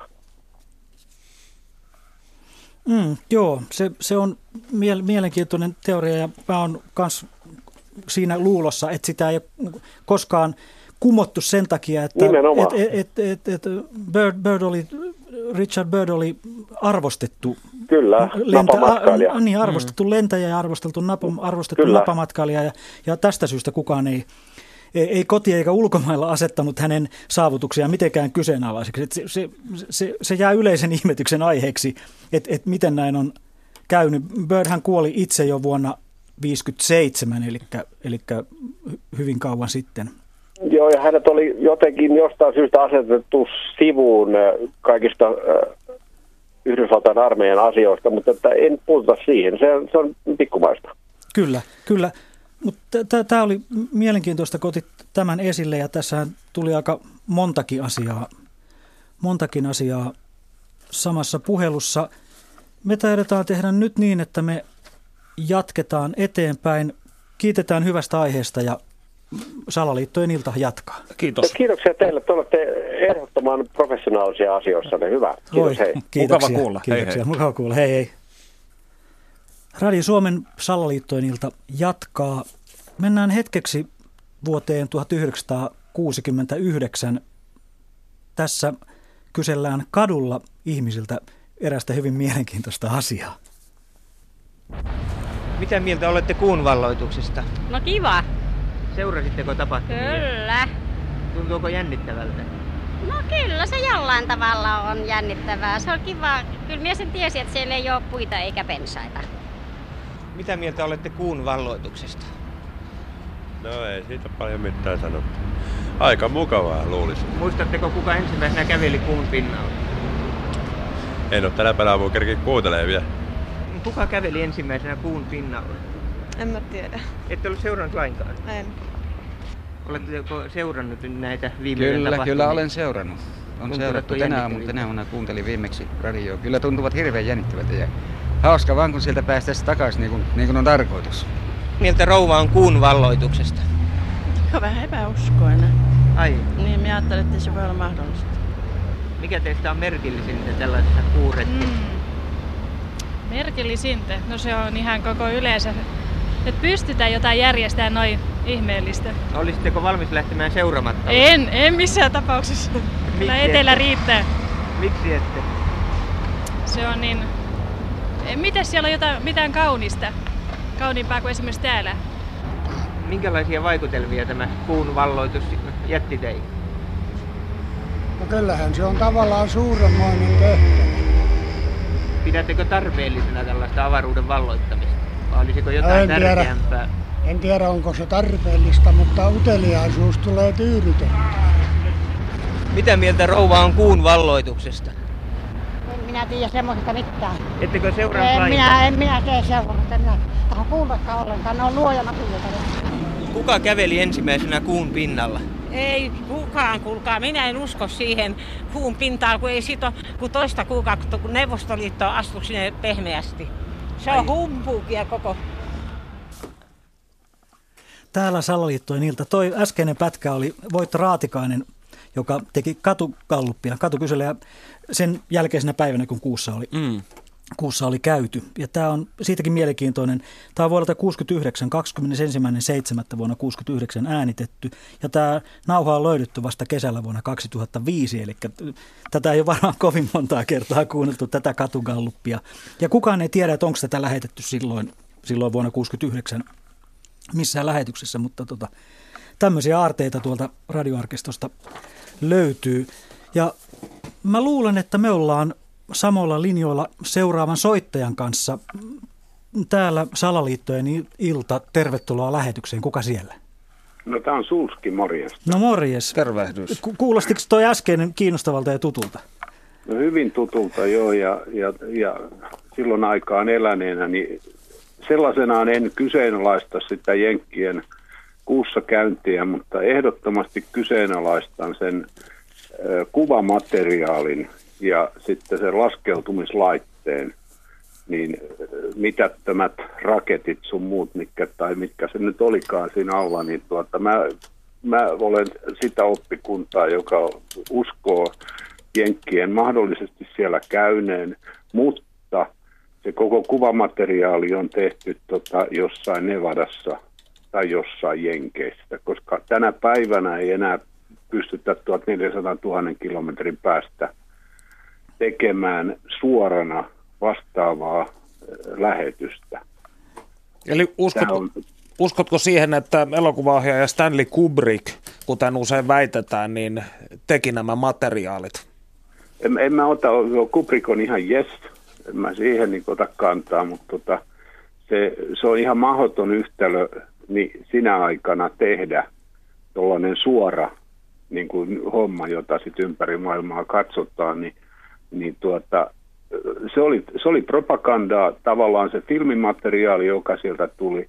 Siihen en uskalla ottaa kantaa, kävivätkö he siellä.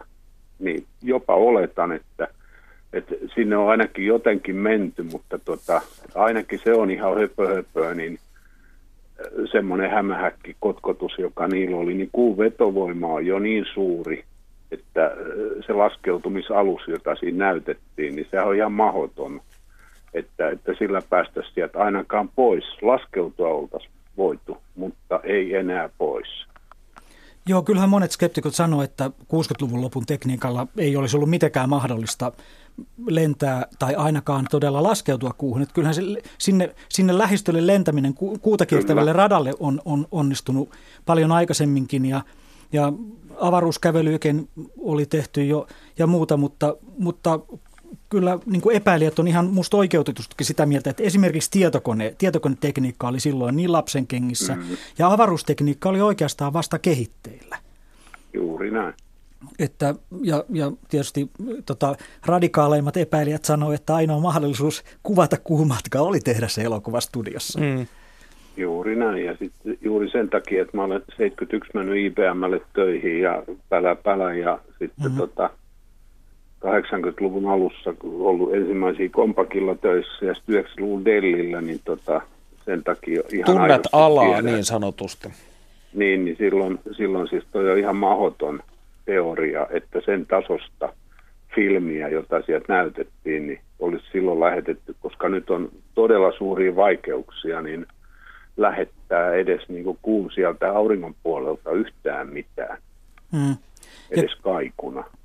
Kyllä, ja, sitten, kyllähän, ja monet, on, monet on kritisoineet ja suurennuslasilla tutkineet sitä materiaalia, myös niitä valokuvia, jotka Kyllä. sanotaan otetun, otetun kuun pinnalta tämän ku, kuukävelyjen aikana ja muuten. Ja, ja niistähän on löydetty hirveä määrä kaikkia epäjohdonmukaisuuksia ja, ja e- e- epä, epäilyttäviä juttuja niistä kuvista. Ja nyt kun niitä on nykyisellä tekniikalla päästy entistä tarkemmin tutkimaan, vähän verraten tähän DNA-tutkimukseen, niin niin samalla tavalla pystytään valokuvia nyt tutkimaan ihan eri tavalla ja filmimateriaalia aivan eri tavalla kuin pystyttiin esimerkiksi 70- ja 80-luvulla tutkimaan sitä materiaalia.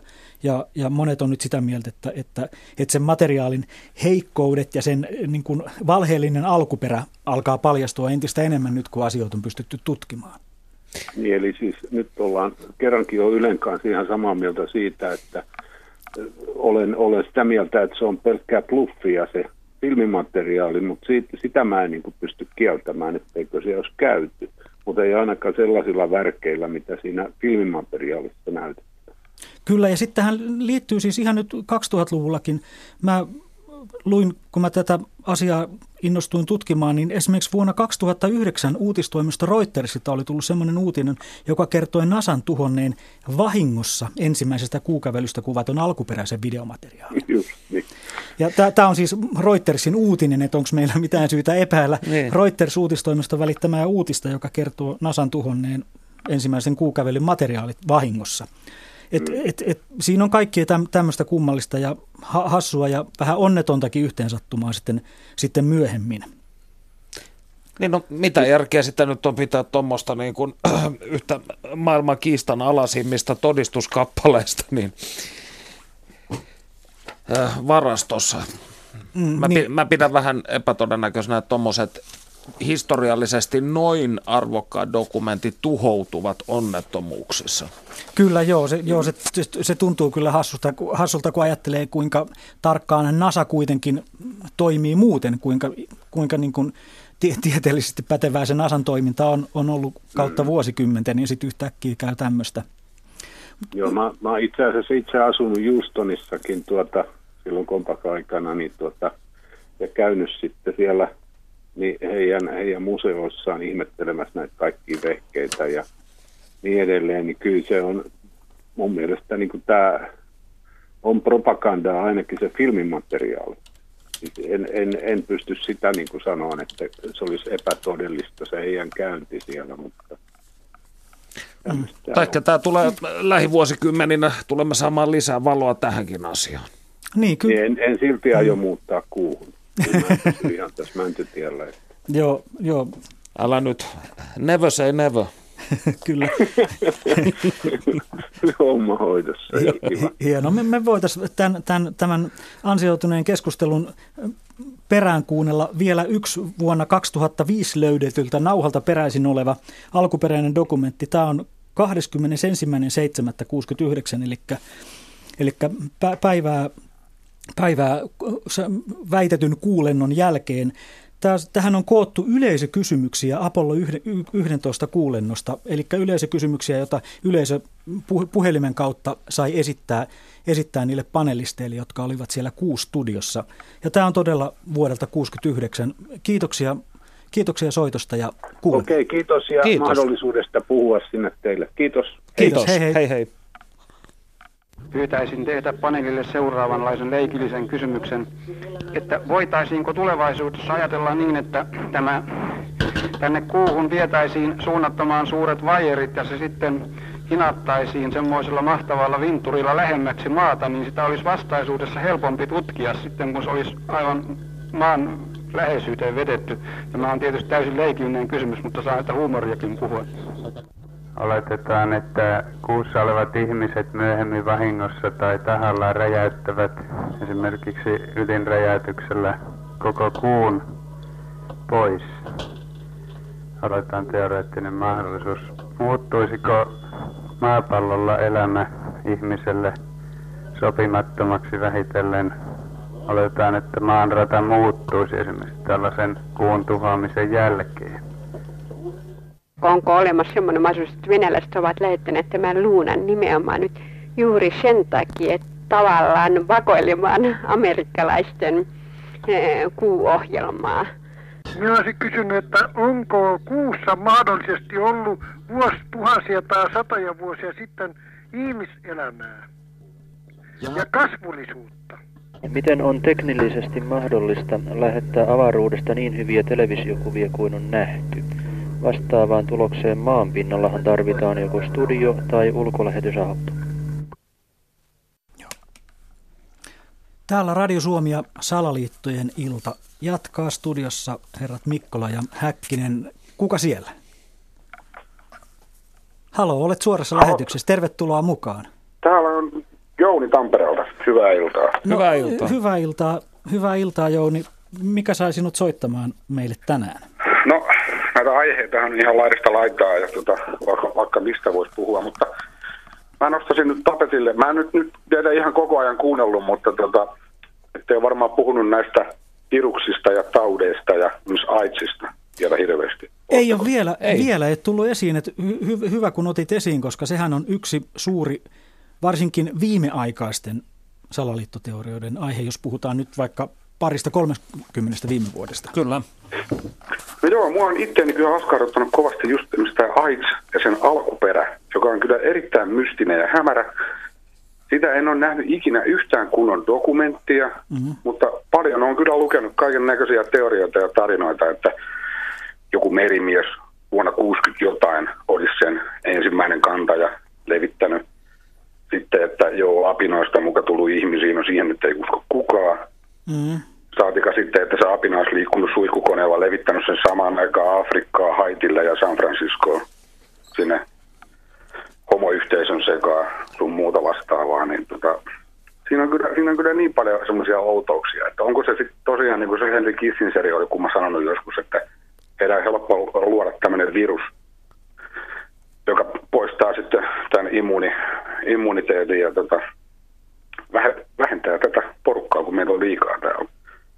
Tähän Us- väistämättä tulee mieleen. Ja sinä uskot juuri nimenomaan tähän teoriaan, eli että kyseessä no. olisi Yhdysvaltain hallituksen junailema salajuoni. Kyllä, totta kai äärikristillisen porukan salaliitto sillä että se on kuin poliorokotuksen yhteydessä levitetty kätevästi. Mm. Ja tota, nyt sitten kun siihen on tietenkin ne halvat lääkkeet, niin eikö se sitten kuitenkin ne lääketehtävät pistänyt hemmetisti hanttiin, että niitä halpoja lääkkeitä ei ole saanut Afrikkaan. Joo, niin, ky- tota, joku, joku tässä niin kuin haiskahtaa aika pahasti samaten sitten niin kuin tämä lintuinfluenssa ja sikainfluenssa, että mistä ne niin kuin lähti oikeasti vai kuka ne levitti, lääkeyhtiökö tahallaan, että saa hyvät massit sitten käärittyä myymällä niitä lääkkeitä, mitä pelkkänekin on ostettu kuulemma kauheat määrät ja sinne ne on sitten hapantunut jonnekin varastoihin. Mm, ky- kyllähän näihin, näihin liittyy näihin, näihin tautiepäilyihin tai näihin viiru, erilaisiin viruksiin liittyviin salaliittoteorioihin liittyy myös monesti aina se asian kääntöpuoli, eli se, että, että myös kansainvälinen lääketeollisuus on, on salaliitossa salaliitossa meitä vastaan. Että kyllähän niin kuin puhutaan myös paljon siitä esimerkiksi, että, että kuinka meidän ravintoon lisätyt tietyt, tietyt elintarvikelisäaineet aiheuttaa verenpainetautia, diabetesta ja muuta, johon lähes joka toinen suomalainen kohta joutuu syömään lääkettä. Ja, ja hyvin kiintoisa tällainen verrattain uusi salaliittoteoria, mitä liikkuu Suomessakin aika paljon internetissä, on tämä niin sanottujen SSRI-lääkkeiden, siis masennuslääkkeiden ja kouluampumisten yhteys. Tästä on tullut aivan viime vuosina hyvin, hyvin sellainen keskeinen salaliittoteorisoinnin aihe. Mm. Kyllä, kyllä. Sitten mä katselin kerran semmoisen dokumentin, että miksi syöpää ei paranneta. Niin siinäkin tavallaan jäljet johdettiin suoraan niin kuin lääketeollisuuteen, että se on niin kuin, kaikkein kalleimmat lääkkeet on syöpälääkkeet, että sehän olisi niin kuin lääketeollisuudelle kurjaa, jos joku keksisi jonkun ihmeparannuskeinon. Niin kuin, siinä oli, niin kuin, että joku italialainen professori oli keksinyt, että ruokasooda auttaisi. Siitä ei tavallaan kerrottu, että miten. Sitten vaan sanottiin, että syöpä on niin kuin sieni, rihmasto, ja se ruokasooda jotenkin tukis sen rihmaston toiminnan. Mutta ei tietenkään selitetty, miten se käytännössä tapahtuisi ja voiko, voiko olla näin yksinkertainen lääke syöpää vastaan ruoka Kyllä mä muistan kuulleeni tätä samaa legendaa kanssa joskus. joskus. Se on vaan sitten, kun se tämmöisiä kattelee ja kuuntelee ja lueskelee, niin, niin se aiheuttaa aina vähän enemmän enemmän kysymyksiä. Sitten, ja sitten, että miten hitossa sä löydät sen oikean tiedon sieltä niin kuin kaiken muun niin kuin, tiedon joukosta tai tämmöisen disinformaation joukosta. Kyllä, ja varsinkin kun itse ei ole, ainakaan itse en ole niin kuin kykeneväinen tekemään näistä asioista mitä vertaisarvioitua tutki, tutkimusta, mm. niin, niin, niin se sitten, että, ja tässä tullaankin mun mielestä siihen hyvin kiintosaan, kiintosaan kulmaan, että miten paljon me, siis jokainen ns. tavallinen ihminen elää tällaisen asiantuntija vallan alla – Eli mihin Aivan. viitattiin, viitattiin mm-hmm. aiemmin, kun Jukan kanssa puhuttiin siitä, siitä, että lapsesta lähtee kerrota, että mitä tulee syödä ja miten pitää liikkua ja jene, jene, jene. Eli, mm. eli loppujen lopuksi ihmisen oikea tieto siitä, mikä on hänelle hyväksi, niin sehän siis perustuu puhtaasti asiantuntijalausuntoihin. Niin, niin mä kutsun sitä terveysterrorismiksi. Sitähän tulee joka tuutista koko ajan. Kyllähän me kaikki tiedetään, miten oikein tätä elämää pitäisi elää, että me päästään siihen 120-vuotiaaksi. Kaikki. niin, niin, mutta tota, niin, niin. Mikä on sitten se oikein ja mikä kellekin sopii? Jokainen voi noukkia aina parhaat päältä. Tai kunkin elämäntilanteeseen sopivia näkökantoja. Kyllä. Mitä ja se... tekee ja mitä syö ja miten elää. Mm. Niin, ja just se, tämä, tämä niin sanotun oikean ja luotettavan ja lopullisesti oikean tiedon haaliminen nykyään tuntuu olevan yhä vaikeampaa ja vaikeampaa. Ja se on varmaan yksi syy, minkä takia salaliittoihin ja salaliittoteorioihin uskominen voi olla ainoa keino niin kuin tulla toimeen tässä maailmassa nykyään. Jotenkin, kun eihän tästä saa kokonaista kuvaa millään, kokonaista ehjää kuvaa tästä maailmasta. Että kaikki tieto on hajallaan, mm. se on pirstaloituneena sinne tänne ja ja sitten kuitenkin tietynlainen usko auktoriteetteihin, poliitikkoihin, tieteentekijöihin, niin se on tietyllä tapaa vähentynyt tämän kaiken seurauksena. Ja kyllä siinä, tulee, si, siinä ollaan monesti, monesti hankalassa tilanteessa, että et, et, et mi, mi, mihin uskoa ja kehen uskoa. Ja, mm. ja, ja sitten kuitenkin nykyään on sekin, että ajatellaan jopa, että tämmöiset tieteellisesti todistetut asiat, niin ne on vaan mielipiteitä. Että et, et, et enää, enää ei ole oikeita oikeita tietoa mistään, tai jos sitä on, niin sitä ei saa mistään. Esimerkiksi AIDSiin mm. liittyen juuri. Eletään just tässä informaation jälkeisessä ajassa, niin kuin aiemmin, aiemmin puhuttiinkin. Että... Kyllä, mm. kyllä. Ki- kiitos Jouni hy- hyvä, hyvästä ja vakavastakin aiheesta, jonka otit esiin. To- toi on... Joo, sitä semmoinen mm. vielä anekdootti on jäänyt mulle mieleen, että Steven Seagal, tämä vanha kung fu potkumestari, mm.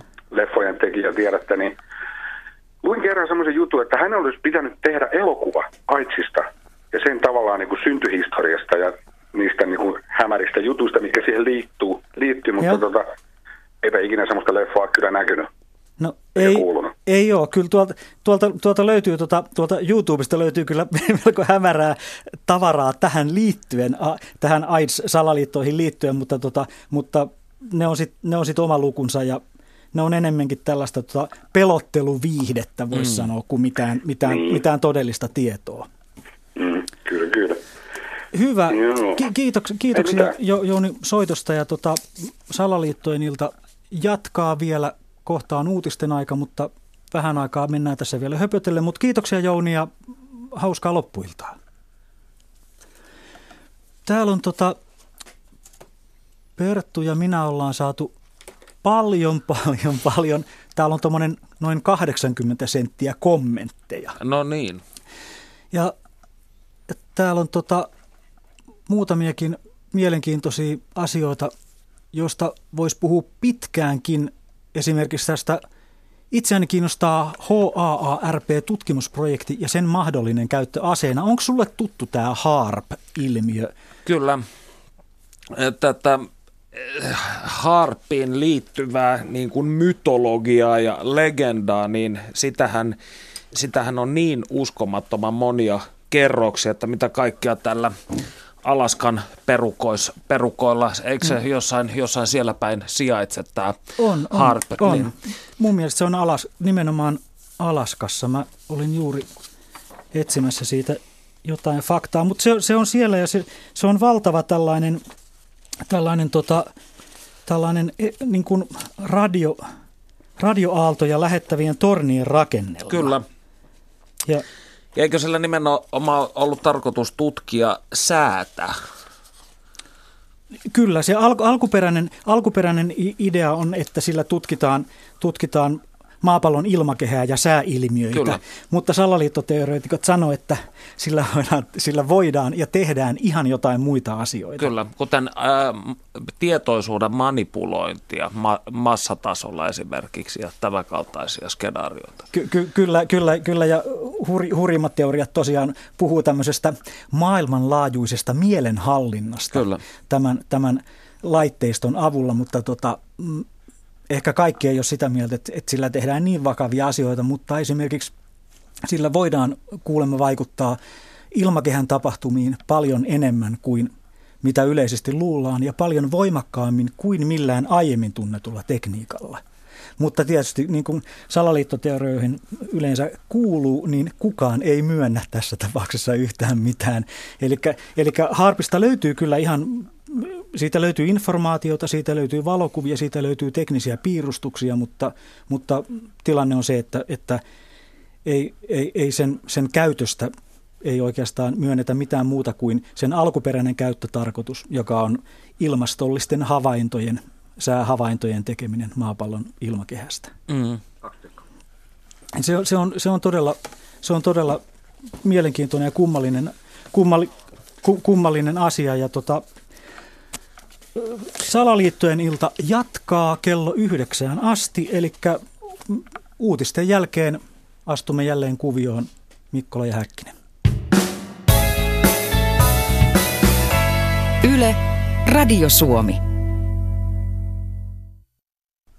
Tuossa ennen uutisia oli puhe HAARP eli HARP-systeemistä ja Mä tuossa on tehnyt sen verran penkoa, että se on tosiaan napapiirin tuntumassa Alaskassa tämmöinen valtaisa rakennelma korkeita antennia. Se on kaikkiaan 180 antennia, joilla voidaan kuulemma tehdä hyvin monenlaisia asioita.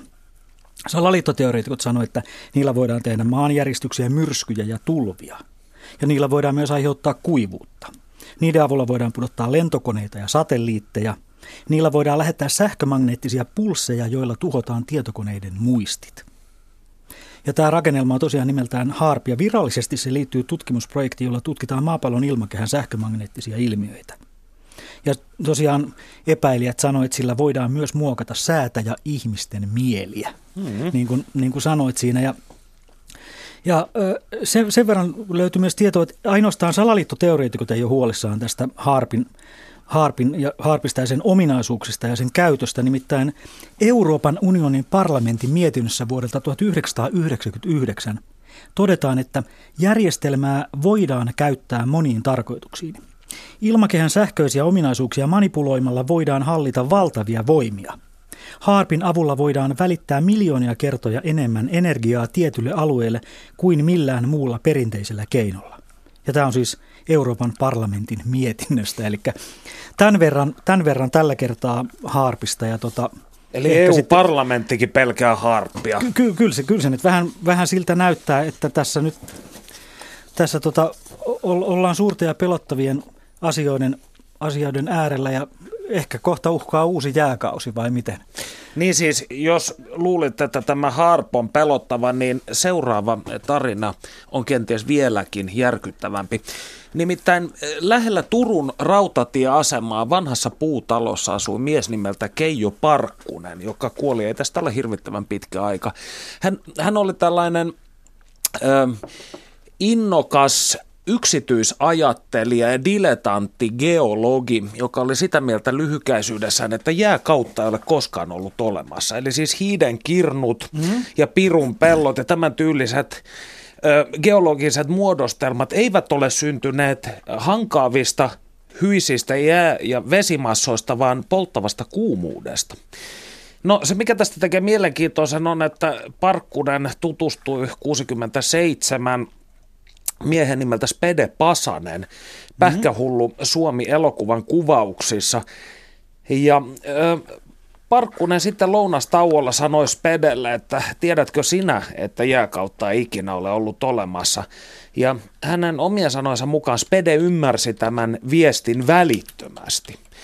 No, Parkkula kirjoitti aiheesta myöhemmin kirja, joka julkaistiin vuonna 1984 nimeltä Sadan vuoden harha-askel, jossa hän haukkui inhoamaansa akateemista geologiaa ja geologeja pitkäkorviksi. Ja Spede, eh, siis nyt päästään todella eh, tiukkoihin sfääreihin, nimittäin Huhujen mukaan Spede teki elokuvan, joka osoitti, että jääkautta ei ole, mutta kun se oli tarkoitus ajaa joskus 70-80-luvun ö, vaihteessa MTVllä, niin ö, ohjelmapäällikön luokse saapui joukko geologeja, jotka torppasivat tämän asian, koska pelkäsivät tietysti Joo. oman tieteellisen arvovaltaansa puolesta. Ja näin tämä Speden elokuva jäi näyttämättä. Sitä ei ole nähnyt kukaan. Kukaan? Niin, mutta sitkeästi väitetään, että tällainen elokuva todella on olemassa. Voisikohan se löytyä jostain Maikkarin kätköistä, filmikätköistä? No nyt kun me olemme täällä Pasilassa, niin ajattelin juuri tässä lähetyksen jälkeen lähteä etsimään sitä. no niin. Välittömästi. Joo, toi, joo, joo. Toi on aika, aika hurja tarina. Siis salaliittoteoriassahan on paljon, paljon myös, myös tämmöistä tietynlaista denialismia, sitä, että kielletään, että jotain ei ole tapahtunut. Holokaustia. Esi, esimerkiksi. Ja, Ilmastonmuutosta. Mm, ja, ja tiettyjä historiallisia jaksoja, niin kuin tuossa, tuossa Spedepasen tapauksessa tämä, että jääkautta ei ole ollutkaan. Mitähän muuten Risto Isomäki sanoi tähän, jos me väitetään, että jääkautta ei ole ollut. No toisaalta mehän ei näin väitetä. Ei, niin, mutta mieti miten mahtavan keskustelu siitä olisi saanut. Sääli vain, että nämä ihmiset ovat nyt kuolleita. Kyllä, kyllä. Esimerkiksi saksalainen tämmöinen tutkija kuin Heribert Illi sanoi, että ihmiskunnan historiasta puuttuu noin 300 vuoden pätkä. Vuodesta 1614 vuoteen 911, että sitä väliä ei ole ollut olemassa ollenkaan. Mihin hän perustaa tämä, siis, e, e, eli toisin sanoen Ranskan suurta vallankumousta ei ole tapahtunut? Joo, tämä on niin kutsuttu mm. aave-aika-hypoteesi. Ja hän sanoi, että kyseessä on sekä laskuvirhe mm. että tietoinen väärennys. To, että todellisuudessa meidän ajanlaskun alusta on kulunut 300 vuotta nykyistä vähemmän. Eli me eletään nyt vasta 1700-luvun alkua. No, toi on ihan kiinnostava, kiinnostava ajatelma sinänsä. Kyllä, ja kyllä sitten esimerkiksi Venäjällä tämmöinen akateemikko Anatoli Fomenko puolestaan on esittänyt, että keskiaikaa todellisuudessa ei ollut olemassa. Tämä on ehkä vähän kuuluisampi väite. Mm. Että tämän, hän puhuu tästä uudesta kronologiasta, että ihmiskunnan historia alkaa noin vuodesta 800. Esimerkiksi antiikin Rooman, antiikin Kreikan ja muinaisten Egyptin kulttuurien aika oli yli tuhat vuotta myöhemmin kuin mitä meidän historiankirjoitus sanoo. Että historia on ikään kuin lyhentynyt. Mm. Mutta Nämä on tota... No mutta toisaalta ei mulla niin. ole myöskään mitään evidenssiä siitä, että todellisuus on ollut olemassa ennen neljättä ikävuotta. Niin, niin. et, et, et, sinänsä, jos nyt viedään tämä skeptisyys, niin, kun, niin viedään se sitten samalla äärimmillään ja päädytään johonkin solipsistiseen kuoppaan itkemään. Kyllä, ja täällä on tullut tuota taas meille postia. Heikki Aaltonen kirjoittaa, moi, ei siellä vallan kulissien takana tosiaan yhtään mitä, mitään ole. Kaikki on lopulta hyvin kotikutoista ja amatöörimäistä. Voi pojat, jos tietäisitte kuinka vähällä järjellä maailmaa johdetaan. Toi kuulostaa tutulta lainaukselta. Heikki, hyvä. En ole ikinä epäillyt, etteikö tätä maailmaa johdettaisi hyvin vähällä järjellä. Toi oli hienosti muotoiltu kyllä. Ja sitten täällä tota, Tapsa kirjoittaa näin, ensinnäkin salaliittoja on maailma täynnä. Paljon enemmän kuin salaliittoteorioita. Mm. Jokaisessa vähänkin suuremmassa firmassa on monta salaliittoa, jos sitä sanaa halutaan käyttää. Kumma, että ilmastonmuutos-salaliitto ei ole vielä tullut esiin. Tähän liittyen haluaisin kysyä, olen tätä kysynyt jo lukuisia kertoja, mutta vastauksena on aina tullut, vastaukseksi on aina tullut syvä hiljaisuus. Tuossa 2010 tienoilla tapahtui yksi merkittävä muutos median uutisoinnissa maailmanlaajuisesti – Ilmaston lämpeneminen, global warming, muuttui kuin taikaiskusta termiksi ilmastonmuutos, climate change. Löytyisikö lopulta tietoa, miten tämä organisoitiin? Ylellä tämän täytyy olla tiedossa, kun siellä tämä ilmiö tapahtui kuin myös, tai, myös kuin taikaiskusta. Eli diskurssimuutos, voisi sanoa näin. Kyllä. Mielenkiintoista pyörittelyä. Tässä on jälleen kerran päästään tähän asiantuntijavaltaan ja siihen, kuinka vahvasti tietysti journalistitkin seuraavat ja kuinka journalistinen kieli muuttuu tiedeyhteisön vaatimusten mukaan. Kyllä ja kyllähän niin kuin esimerkiksi se kuuluisa dokumenttielokuva, tämä, mikä se oli suomeksi, epämiellyttävä muutos. Kyllä, Al Goren. Joo, Al Goren. Elokuva, joka kiersi, kiersi maailmaa. Epämiellyttävä pa- totuus. Epämiellyttävä totuus, Joo. kyllä. Unconvenient truth, niinhän se oli.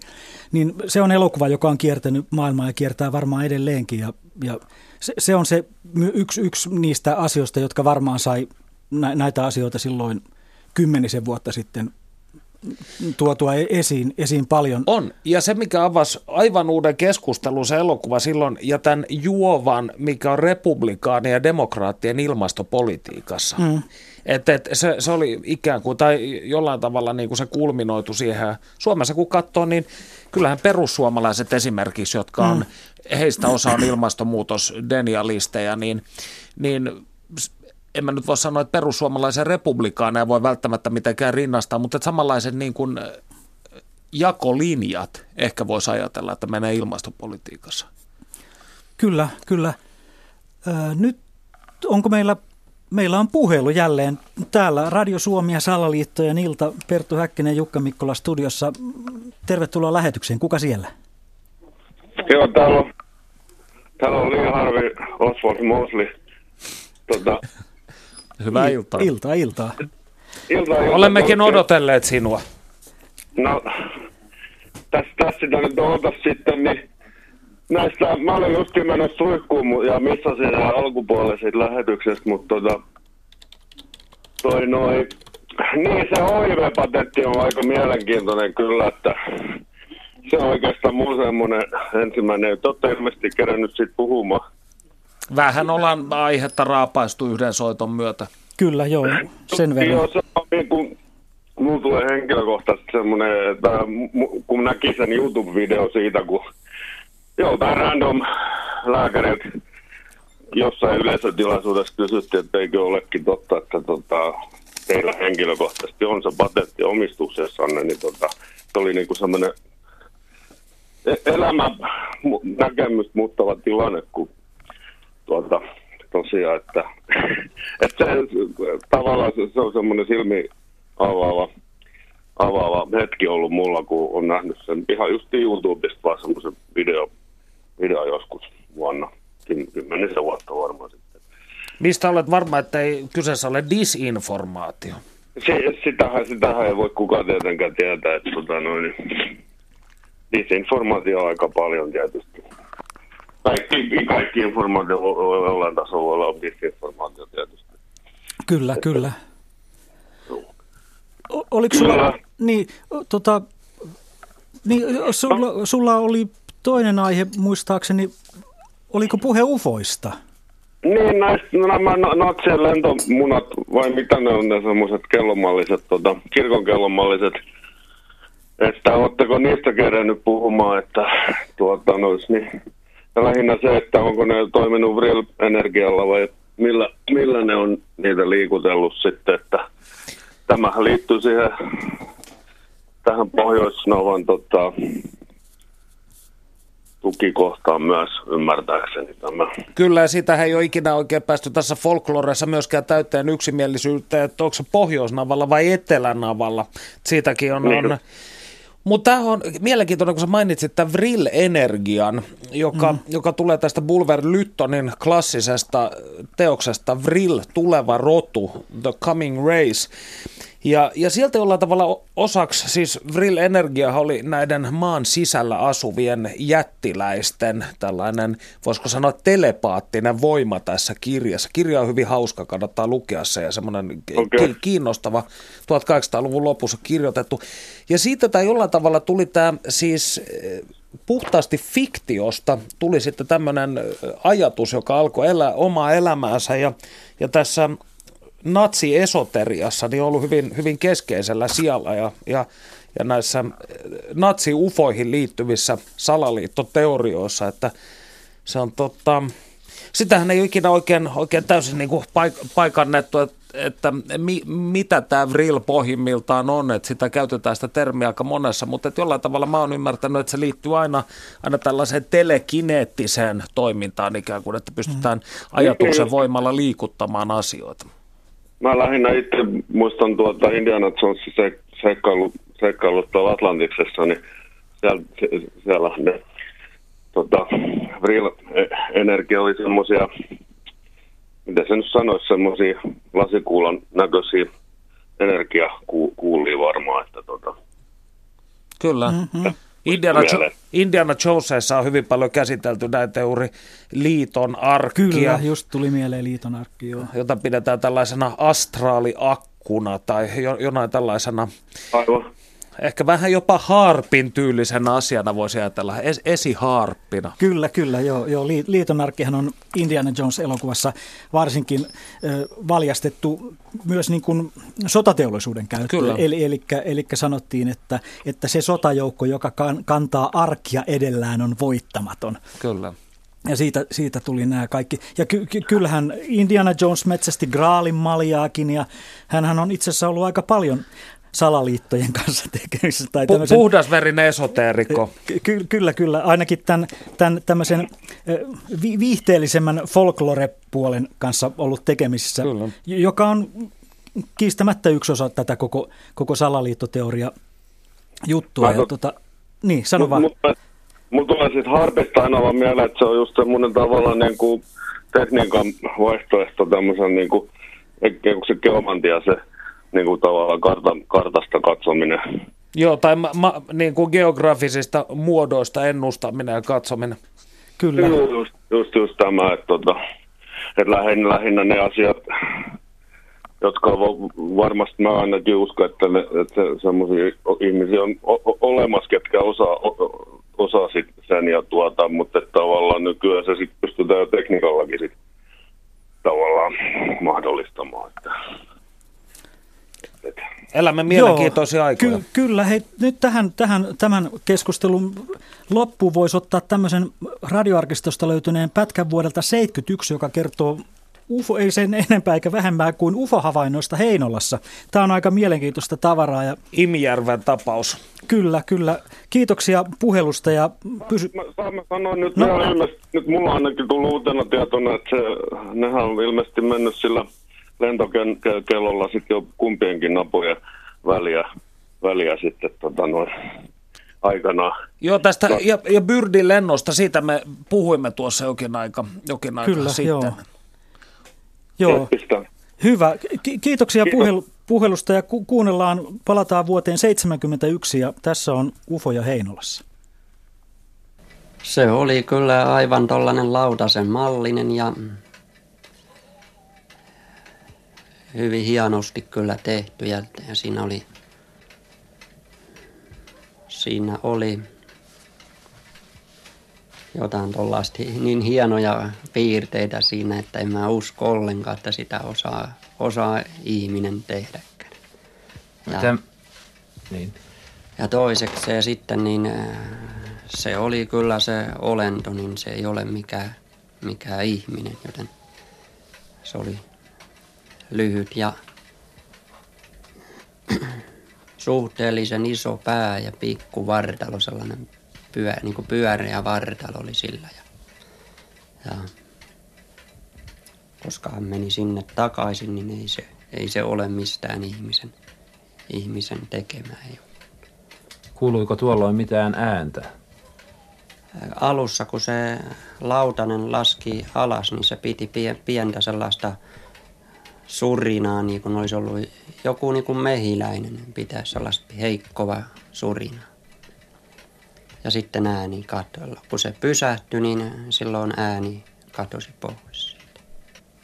Käyttäytyykö tämä olento jollakin lailla epäystävällisesti? Näyttikö hän ylipäätänsä huomaavan teitä?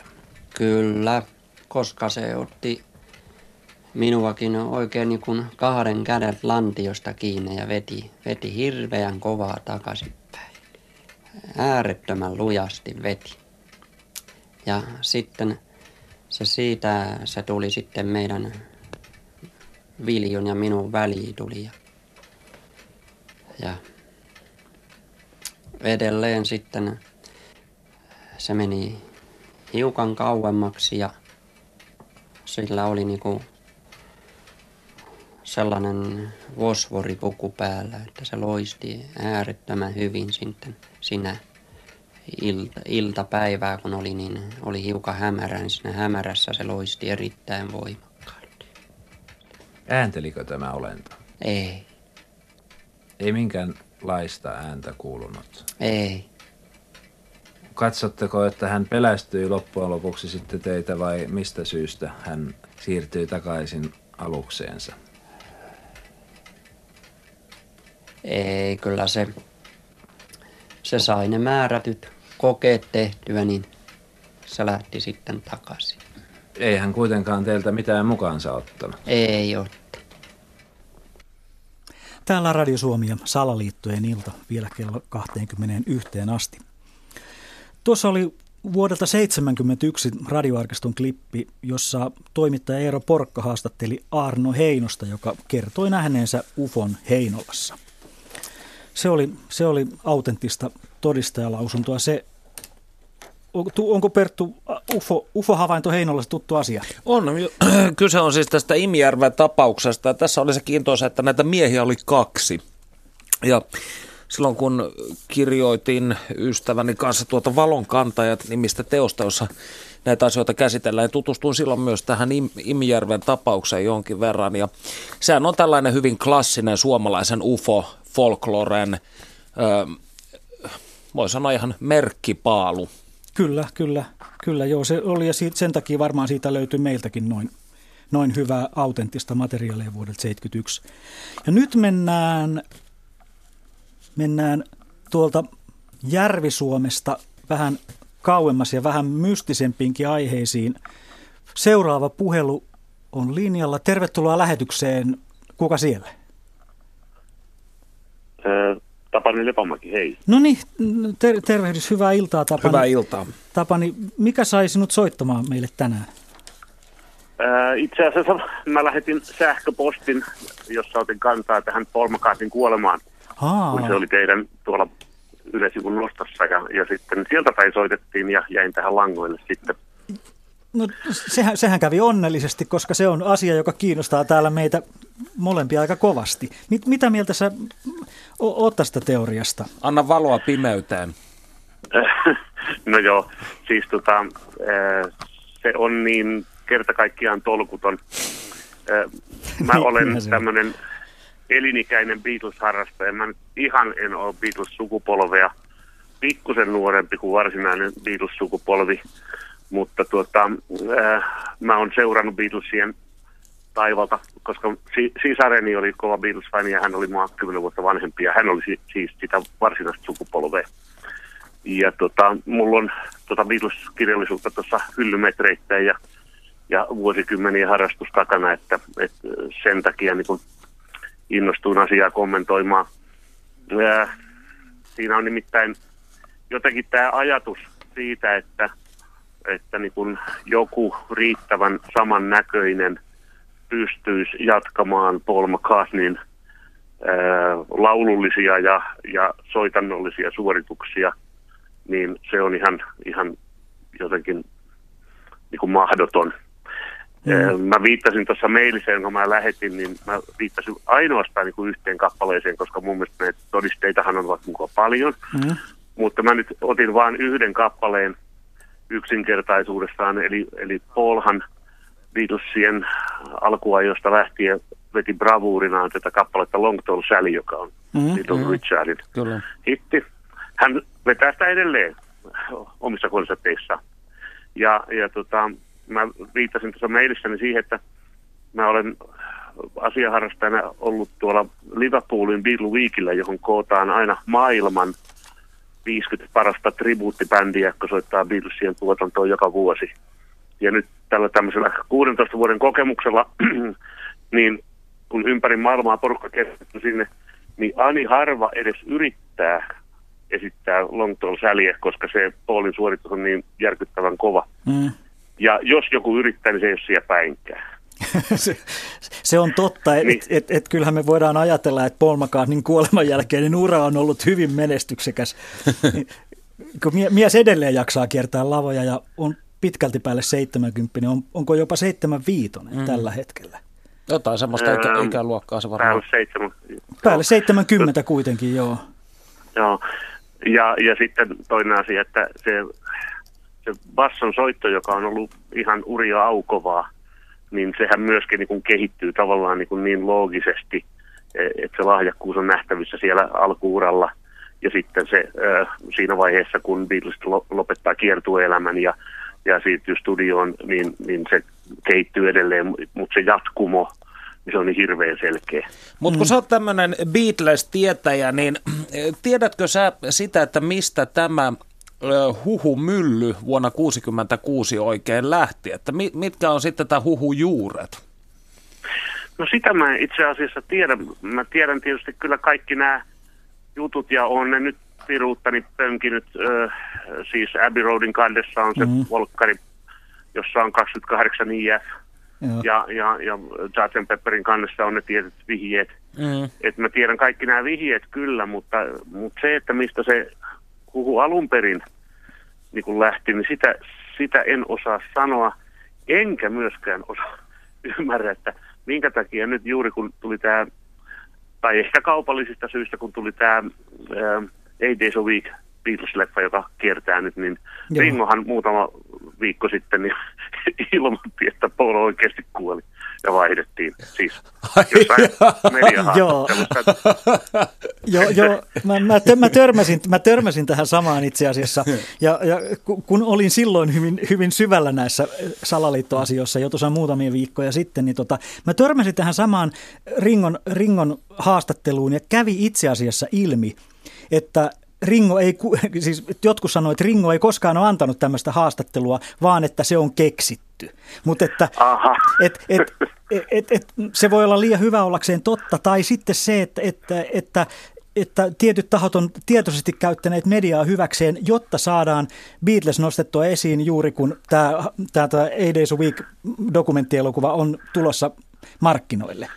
Se, se voi, Joo, se jo- voi olla myös tätä, se Mä voi olla tällaista mä en- hypetystä mä vaan. en, mä en kestä kaikkia näitä disinformaation leveleitä. Kyllä, se on totta. Se, on, se, oli, aika, se oli aika rasittava u, uutinen kyllä, kun mäkin sen ensimmäistä kertaa, kertaa luin netistä, että mitä Ringo Starr tunnustaa, että Paul McCartney vaihdettiin vuonna 1966. Mä olin että, että ei voi olla totta, että, että et, et, ei, eihän, eihän tämä pitänyt olla totta tämän asian. No, no sitten sit se kävi, että ei se, ei se todellisuudessa ollutkaan, ollutkaan totta. Mua on aina kiinnostanut tuossa asiassa se, että vai, vaikka se ei, ei, ei ole missään mielessä niin todennäköistä eikä uskottavaa, että Paul McCartney olisi oikeasti vai- vaihdettu vuonna 1966 johonkin, johonkin toiseen, mutta se, että kuinka paljon niitä, niitä tavallaan vihjeitä ja viitteitä sen jälkeen löydettiin Beatlesin tuotannosta, niin se määrä on ihan valtava, kun niitä biisejä kuunneltiin oikeinpäin ja väärinpäin ja, ja levykansia luettiin niin kuin ja tul- tulkittiin mm. monella tavalla. Ja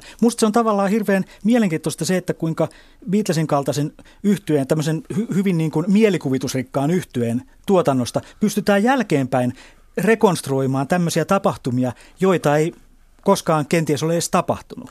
Niin ja tuossa näkyy just se ihmismielen mm. tendenssi nähdä merkityksiä sielläkin, Kyllä. missä niitä ei välttämättä ole. Ja se on mun mielestä kiehtovaa. Kyllä, kyllä. Si- si- si- silloin, kun, silloin kun niitä halutaan nähdä, niin niitä nähdään. Ja kun niitä halutaan etsiä, niin niitä löydetään. Kyllä. Joo, ja nyt se to- ottaa huomioon myöskin se, että se ihmismassa, joka Kyllä. rupesi etsiä, niin se, se, oli aivan suunnaton. Kyllä, kyllä. Ja, Että et, et, et niitä löydettiin sitten jostain Sgt. Pepperin kannesta, kun siinä väitetään, että siinä on P-kirjaimena haudalla. Sehän on kitara ihan selvästi, nyt se nähdään kyllä, joku ky- P-kirjaimena. Ky- Kyllä, kyllä. ja se, sehän, se, sehän se on, että, että, että kun asioita katsotaan tietynlaisten silmälasien läpi, niin ka- kaikki näyttää. Ja sittenhän näitä on jälkeenpäin osoitettu, että näitä vihjeitä on, on ikään kuin väärennetty. Eli se 28 if, niin, niin Paul ei oikeasti olisi ollut kuin 27-vuotias, eli sen auton rekkarin pitäisi olla 27 if, jotta se, jotta se olisi linjassa tämän teorian kanssa. Niin, niin. Ja e, ka- kaikki, kaikkeen tämmöiseen on on törmännyt ja sitten tosiaan näitä, näitä väärinpäin kuunneltuja, kuunneltuja jos, jos kuuntelee esimerkiksi valkoisen tuplan kappaletta Revolution Number 9, joka on siis semmoinen äänikollaasi. Kyllä. Muistatte varmaan hyvin sen biisin tämmöistä hyvin kokeellista. Jos Joo, sitä kuuntelee, kyllä. kuuntelee väärinpäin, niin, niin siinä hoetaan sitä number nine, number nine, niin, niin väärinpäin kuunneltuna se on turn me on dead man, Kyllä. turn me on dead man. Ja kaikkia tämmöisiä löydettiin ihan, ihan loputtomasti ja esimerkiksi Strawberry Fields Foreverin lopussa, kun John Lennon puhuu, se höpöttää siinä jotain kaikenlaista ja, ja tota, yhdessä kohdassa se kuulostaa sanovan ihan, että I buried Paul, että minä hautasin Paulin. Ja, ja sitten Lennonilta kysyttiin tätä asiaa sitten jälkeenpäin. Lennon sanoi, että ei, ei, että mä sanoin siinä cranberry sauce, eli karpalokastike, Mm. joka kuuluu englantilaiseen Kyllä. tämmöiseen ju- juhla, juhlaruokaan Kyllä. voimakkaasti. Et, et, et, Joo. et, et, ka- kaikkia tämmöisiä niin löydettiin ihan loputtomasti sieltä sieltä se- sekä siitä kuvallisesta että, että niin kuin musiikillisesta materiaalista löydettiin hirveästi näitä. Ja No mutta nyt mä alan vähitellen tässä niinku uskomaan siihen, että Paul todella vaihdettiin vuonna 1966, kun te nyt annatte mulle niin paljon tätä evidenssiä asiaa puolesta. Tota, mulla, on vielä, mulla on vielä yksi sellainen aika hauska detalji tähän liittyen. Että, äh, oma kokemus, nimittäin kun äh, nythän aika paljon, si- siihen aikaan kun Paul kuoli tai vähän sitä ennen, niin järjestettiin Paulin näköiskilpailu, siis ihan tuonne globaali. Joo, Ja, ja sen voitti sitten, mä oon joskus muistanut ulkoakin sen, muistaakseni kanadalaisen jättisen nimen, joka sen voitti alun perin. No, Tämä nyt ei ole ihan tieto, että se oli kanadalainen, mutta, mm. mutta tota, joka tapauksessa kaveri, joka voitti sen Paulin näköiskilpailun silloin, niin sitten myöhemmin mä oon tavannut tämän henkilön, nimittäin tämä on aika veikeä tarina, että nykyään kun, kun tota Johnny ja Paulin museot on National Trustin äh, hallussa Liverpoolissa ja ne on museoitu. Ja sinne pääsee äh, tosin aika vaikeasti Paulinkin kotiin, koska siellä halutaan, ettei se häiritse hirveästi siellä asuvia, niin pieninä ryhminä sinne, sinne pääsee katsomaan. Ja tota, siinä oli äh, siihen aikaan, kun mä kävin tästä joku ehkä vajaa kymmenen vuotta, niin mä onnistuin pääseen sellaiseen ryhmään, no meitä oli enemmänkin suomalaisia siinä, niin äh, se kaveri, joka siis asui yhtä huonetta siellä ja sitten esitteli sitä, niin se mm. oli juuri se, joka oli voittamassa sen Paulin näköiskilpailun silloin. ei. E- Eli, eli ta- tavallaan erikoista, että se oli päätynyt sitten asumaan siihen, siihen tota, samaan Paulin asuntoon. Ja se oli juuri se, jo- jo- jonka väitettiin ainakin joissain huhuissa, että se, se oli sitten se, joka otettiin Paulin tilalle. Toi, on- toi Ja- on psyykkaavaa. Joo. Ja, ja tota, ö, se- olen kylläkin saanut tietoa sen jälkeen, että se ei ole enää siellä Paulin asunnossa, koska se on saanut tiettävästi ryyppäämisen takia potkut siitä hommasta Ai jaa. mutta, mutta se oli, oli vielä siihen aikaan. Ja sitten tämä kaveri syntyi tämmöinen joke vielä meidän porukassa, joka on ihan totta, että me mietittiin, että se olisi voinut voittaa sitten vanhempana, kun Paul on nykyään Paulin näköinen edelleen, mutta tämä olisi voinut voittaa toisenkin näköiskilpailun, nimittäin se olisi voinut voittaa suomalaisen kirjailijan Antti Tuurin näköiskilpailun silloin siinä iässä, kun mä tapasin hänet. Okei, okei. No hyvä. Se, se näistä kaksoisolennoista tällä erää. Ki- Kiitoksia, kiitoksia hyvästä puhelusta ja me jatketaan täällä vielä vajaa parikymmentä minuuttia salaliittojen iltaa. Kiitos ja hauskaa jatkoa. Kiitos. Kiitos. Ja nyt mennään ajankohtaan 28. syyskuuta 1994. Nyt on vuorossa ylimääräinen uutislähetys Risto Puolimatka. Tässä Ylen radiouutisten ylimääräiset uutiset. Tallinnasta Tukholmaan matkalla ollut autolautta Estonia, entinen Viking Sally, on kaatunut ja uponnut saaristomerellä Uuttyön lähistöllä. Meressä ajelehtii parhaillaan pelastusveneitä, joissa on ihmisiä. Toistaiseksi vain seitsemän ihmistä on saatu pelastetuksi. Aluksessa oli 679 matkustajaa ja miehistöä 188. Saaristomeren meripelastuskeskuksen mukaan onnettomuuspaikalla on nyt viisi muuta autolauttaa, runsaasti muita aluksia ja kaksi pelastushelikopteria. Viisi muuta helikopteria on matkalla paikalle. Turun sairaalat ovat hälytysvalmiudessa. Autolautta Estonia lähetti hätäsanoman kello 1.24, jonka mukaan lautalla oli paha kallistuma ja sen jälkeen täydellinen sähkökatkos. alukseen ei saatu enää yhteyttä tämän hätäsanoman jälkeen. Ja radion uutistoimitus kertoo mahdollisuuksien mukaan kaikilla Ylen kanavilla uusia tietoja heti, kun niitä saadaan. Mutta tämä ylimääräinen uutislähetys päättyy tähän.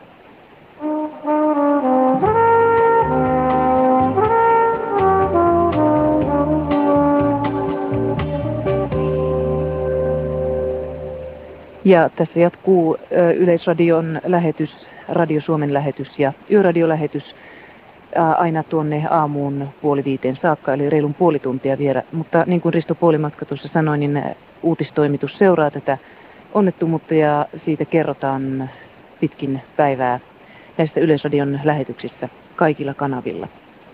Mutta nyt palataan tähän normaaliin öiseen järjestykseen. Kuunnellaan musiikkia tuonne aamuille saakka. Vuorossa kaunista kitaramusiikkia.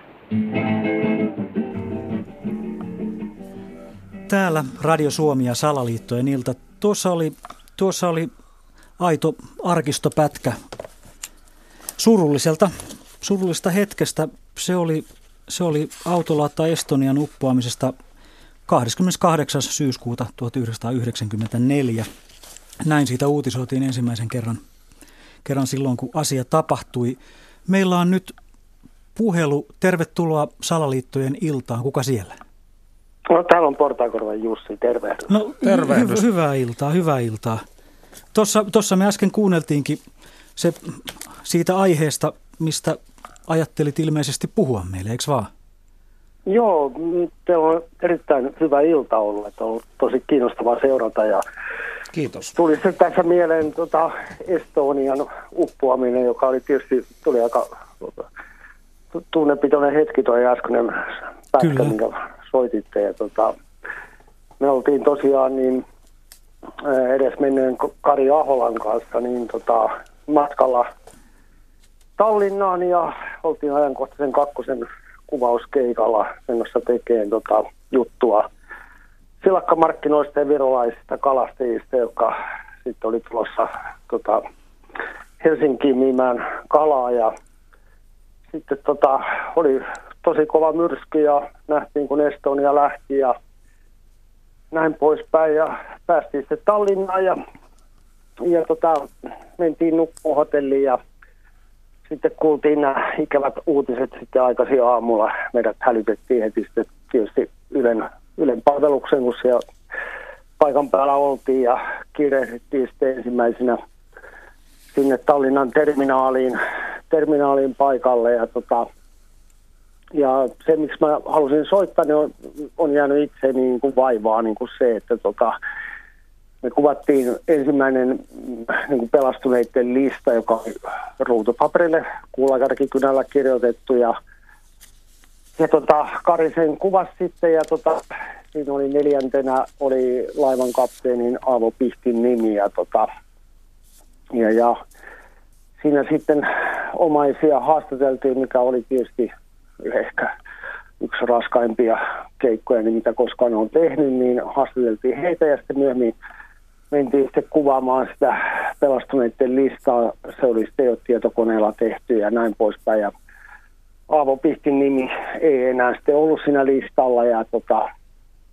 sitten jälkeenpäin niin tavattiin sitten tota Aavo Pihtin vaimo. Me tehtiin ajankohtaiseen kakkoseen sitten myöhemmin semmoinen erikoislähetys, kun oli kaikenlaisia salaliittoteorioita Estonian oppuamisesta, niin sitten ajankohtaisessa kakkosessakin tehtiin tästä, tästä paletista ja silloin Ivar Heiman kanssa sitten Pärnussa haastateltiin kapteenin vaimoa ja hän silloin sitten meille kertoi, että, tota, että tota, hän oli saanut Saksasta muun muassa niin kuin, niin kuin iloisia soittoja siitä, että, että olivat nähneet sitten niin kuin Saksan televisiossa niin uuttoista niin kuin kuvamateriaalia, jossa Aavo Piht oli viltti selässä mennyt siellä ja olivat, ei nyt kai onnitelleet, mutta iloisia siitä, että Aavo Piht oli hengissä ja, tota, ja vaimo oli sitten edesmennyt vaimo niin kuin loppuun saakka sitä mieltä, että jotain erikoista tapahtui ja tästä hän lähti sitten liikkeelle kaikenlaisia, että siellä olisi ollut rahaa ja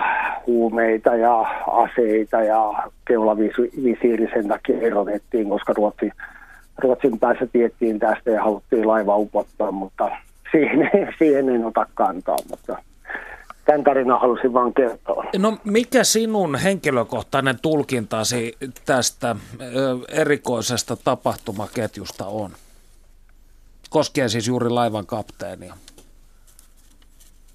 Siis, mä tiedän siis, se on jäänyt mua niin mietityttää niin tosi paljon, koska tota, koska itse nähtiin se nimi siellä listalla ja totta kai virheitä voi sattua. Ja tietysti sitä ihmetyttää, että miksi kapteenin nimi nyt olisi pelastuneiden listalla, mutta tota, mutta kyllä se niin mietityttää jää ja varsinkin sitten tämä vaimo, vaimon, vaimon puheet ja kaikki niin onnittelut, että, että ystävät olisi tunnistanut hänet niin kuin niin kyllä se jäi niin kuin, vähän niin kuin sellainen askarruttaan, että, mutta eh, en mä nyt tiedä, en mä nyt jaksa uskoa. Kyllä me haastateltiin Tallinnassa sitten siihen meidän erikoislähetykseen monenlaisia ihmisiä ja he olivat erittäin vakuuttuneita, että Estonia ei niin kuin normaali tavalla, niin kuin, ei se niin kuin uponnut, vaan se upotettiin, mutta tota, en mä tiedä, en, en mä oikein jaksa uskoa siihen, mutta, tota, mutta mm. ehkä sopii tämän illan teemaan. Että, tota.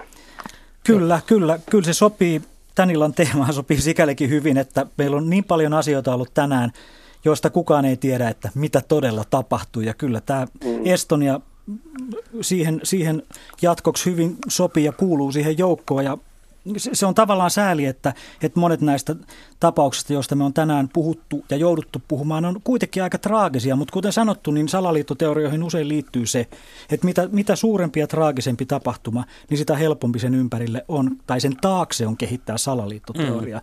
Johtuen just siitä, että, että niitä asioita tuntuu olevan kauhean vaikea muuten käsitellä. Niin, tämä pitää varmaan erittäin hyvin paikkansa, että tota, paljon helpompi on uskoa siihen, että joku, joku, joku teki jotain, kun se, että se olisi esimerkiksi ollut joku inhimillinen erehdys takaisin kova myrsky, että, että oli ihan se kova myrsky, mekin meidän laivavuoro oli peruttu, me Ahlan kanssa mentiin ja se oli aika, aika huikeeta, mutta silloinhan ei kukaan voinut uskoakaan, että tämmöiset laivat voi upota, että mekin mentiin oikein kanneleen niin kuin katsoa niitä aaltoja ja näin, näin, näin poispäin, että ei silloin voinut edes kuvitella, mutta sen jälkeen mm. se jos tulee pieni sähkökatkos laivassa, niin kyllä se mieleen tulee, että tota, onko nyt joku hätätilanne. Mm, mm. Kyllä. Tämä Estoniasta tällä erää.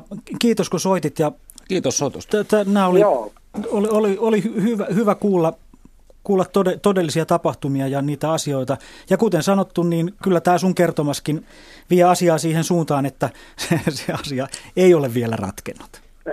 Näin se voi olla, mutta kiitoksia hyvästä lähetyksestä. Kiit- kiitoksia, kiitoksia. Kiitos. Kiitos. Hei, jatkoon. Hei. Joo, hei.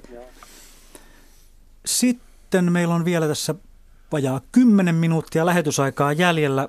Seuraava puhelu täällä Salaliittojen Iltaradio Suomessa. Tervetuloa mukaan. Kuka siellä? Täällä on Leena Vilponen. Hei. No hei, he, hei Leena.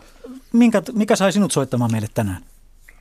No minut sai soittamaan tämä äh, Heinolan Imjärven UFO-tapaus, kun tuota, se oli vuonna 1971 ja sattumoisin olin silloin sairaanhoitajana siellä poliklinikalla ja tuota, olin silloin vuorossa, kun tämä mies tuli sinne. Mm-hmm. Ja tuota, muistan sen kyllä oikein sillä lailla hyvin, että äh, hän oli hyvin hämmentynyt, kun hän siitä kertoi. Ja minusta hän liikkui hyvin sillä tapaa oudosti, että siinä oli niin jotain tapahtunut hänen liikkumisessaan. Hän ei ollut mikään niin vanha mies. Iltapäivä oli muistaakseni. Ja tuota, sitä en tarkkaan enää muista, mitä sitä sitten lääkäri oli mieltä ja mitä muuten tehtiin ja sitten, mutta tuota, kyllä mulle itselleni jäi semmoinen mielikuva, että että kyllä meillä maailmassa on vielä paljon semmoista, mitä me ei tiedetä. Mm. Sen Ta- jälkeen, no juu, niin. Mm. Ei kun tämä on äärimmäisen kiehtovaa, vaan ö, haluaisin kysyä semmoista, että muistatko sä yhtään näitä, mä olen siis lukenut kirjoista, näitä kuvauksia että nämä kaksi miestä ikään kuin olisivat jonkunnäköiselle säteilylle altistuneet ja toinen muistaakseni ihan joutui työkyvyttömäksikin. Niin mm, muistatko siis kyllä. yhtään näistä, näistä vammoista mitään? Mä muistan sen, että, että se liikkuminen oli tosi vaikeaa. et ihan niin kuin se olisi ollut, vähän niin kuin nykäyksittäin tai sillä tapaa niin kuin jäykistynyttä. Mutta mm. että minun käsittääkseni hän oli ollut ihan normaali sitä ennen, että, että hän oli niin kuin tästä saanut tämmöisen reaktion ja sitä varten hän hakeutui sitten sinne poliklinikalle. Niin ja hehän olivat siis hiihtolenkillä, eli he mm. olivat selvästi myös aika tällaisia urheilullisia ihmisiä. Joo. Että oli siis hiihtolenkin tauolla siinä Im, Imijärven tuntumassa niin sitten tapahtunut tämä yllättävä kohtaaminen.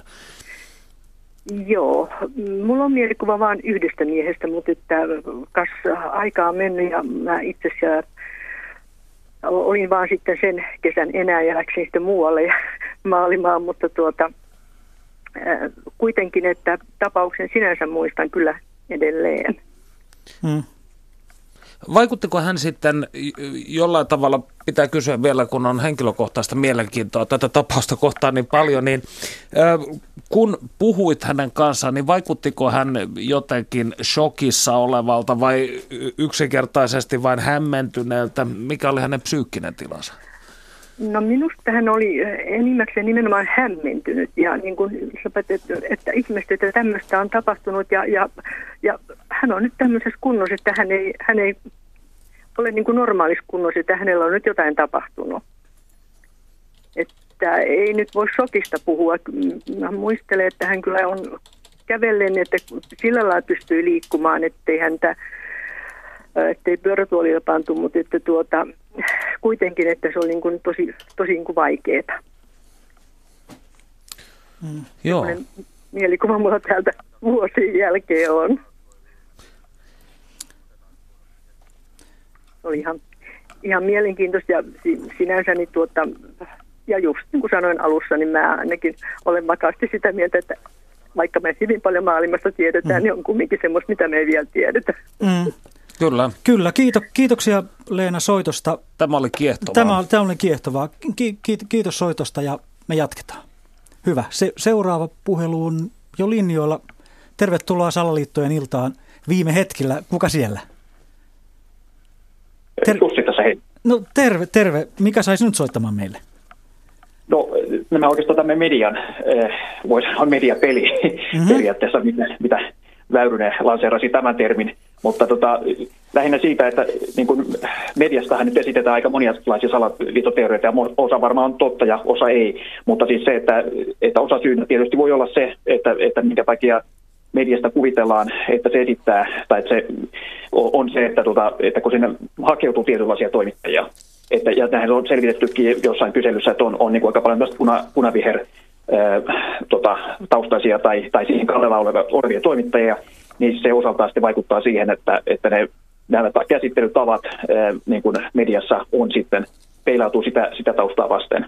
Mm. Ja, ja toisaalta se tietysti toimittajillahan on, on tunne, niin kuin, en tiedä miten yleisesti on tunne, tunnettua, mutta on kuulemma aika kiire, että voi ihan yli parikymmentä minuuttia, 40 minuuttia tai kun tämmöinen esimerkiksi lehtitoimittajilla on kuullut niin kuin kaverin, kaverin kaverita tällä tavalla, että aikaa per juttu tehdä, että että kyllä, siinä kyllä. ei, ei taustoja ja lähteitä ei, ei, ei tuota, niin kuin kunnolla katsomaan. Mm. Mutta toisaalta niin kuin, kyllä niin kuin toisaalta tuntuu siltä, että, että, että kyllä en, en pitäisi ollenkaan poissuljettuna, etteikö se tietynlaista tämmöistä ää, niin kuin, jopa salaliittoa tai ohjailua ole. Ja tämmöisiä mm. väitteitähän on, on esimerkiksi siellä, niin kuin se tulee aika selvästi tässä Trump Clinton kyllä, kyllä. Tapauksessa, tapauksessa ilmi, että niin selkeästi media rummutti tätä Clintonia ja käytännössä Ky- niin vaiettiin niin hänen näistä kaikista, että sehän on taustalla monta kymmentä henkilöä Clintonin lähipiiristä niin kuin kuollut. Kyllä, puol- tai, kyllä. Kuollut Ki- kiito, kiitoksia puhelusta. Nyt meidän on pakko hiljentää, koska Lähetysaika alkaa loppua. Suuret kiitokset Perttu Häkkiselle erinomaisesta seurasta tänä iltana. Kiitokset kiitos myös Jukka.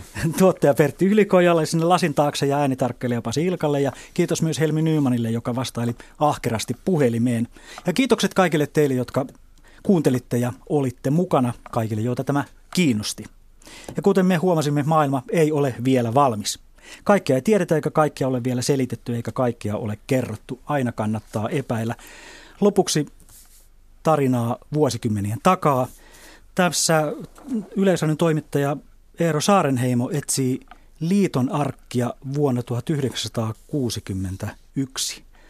Ja tämä tarina vie meidät Etiopiaan asti. Pienen majan edessä on joukko pappeja, joista yksi lukee pyhää kirjaa.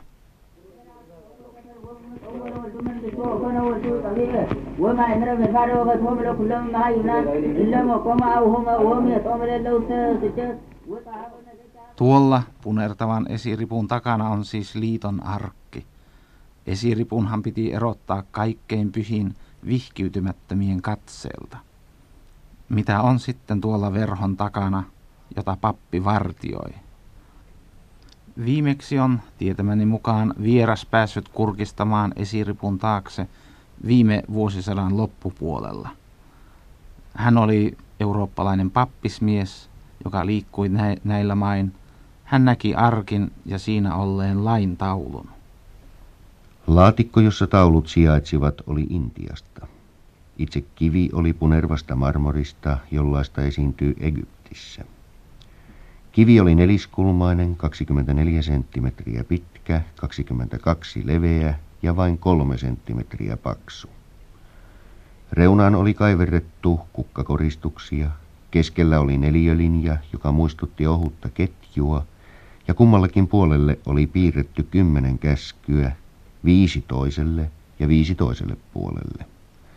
Kirjoitus oli vinoa kuin turkkilaisten. Taulun alaosassa oli kolme kirjainta. Kukaan ei osannut selittää meille niiden merkitystä. Kivi ei näytä kovin vanhalta. Korkeintaan se on peräisin 13 tai 14 vuosisadalta. Niin, onko tuolla sitten oikea liiton arkki? Salaisuus jää salaisuudeksi, vaikka ratkaisu on tuossa aivan edessä, käsin kosketeltavissa. Tuossa hartaudessa on kuitenkin sellaista tunnelmaa, ettei epäuskoinenkaan halua tuoda esille omia epäilyksiään. Ja kukapa olisi kiinnostunut henkilökohtaisista mielipiteistäni, enhän ole jumaluus oppinut. Sen vuoksi antakaamme palvontamenojen jatkua.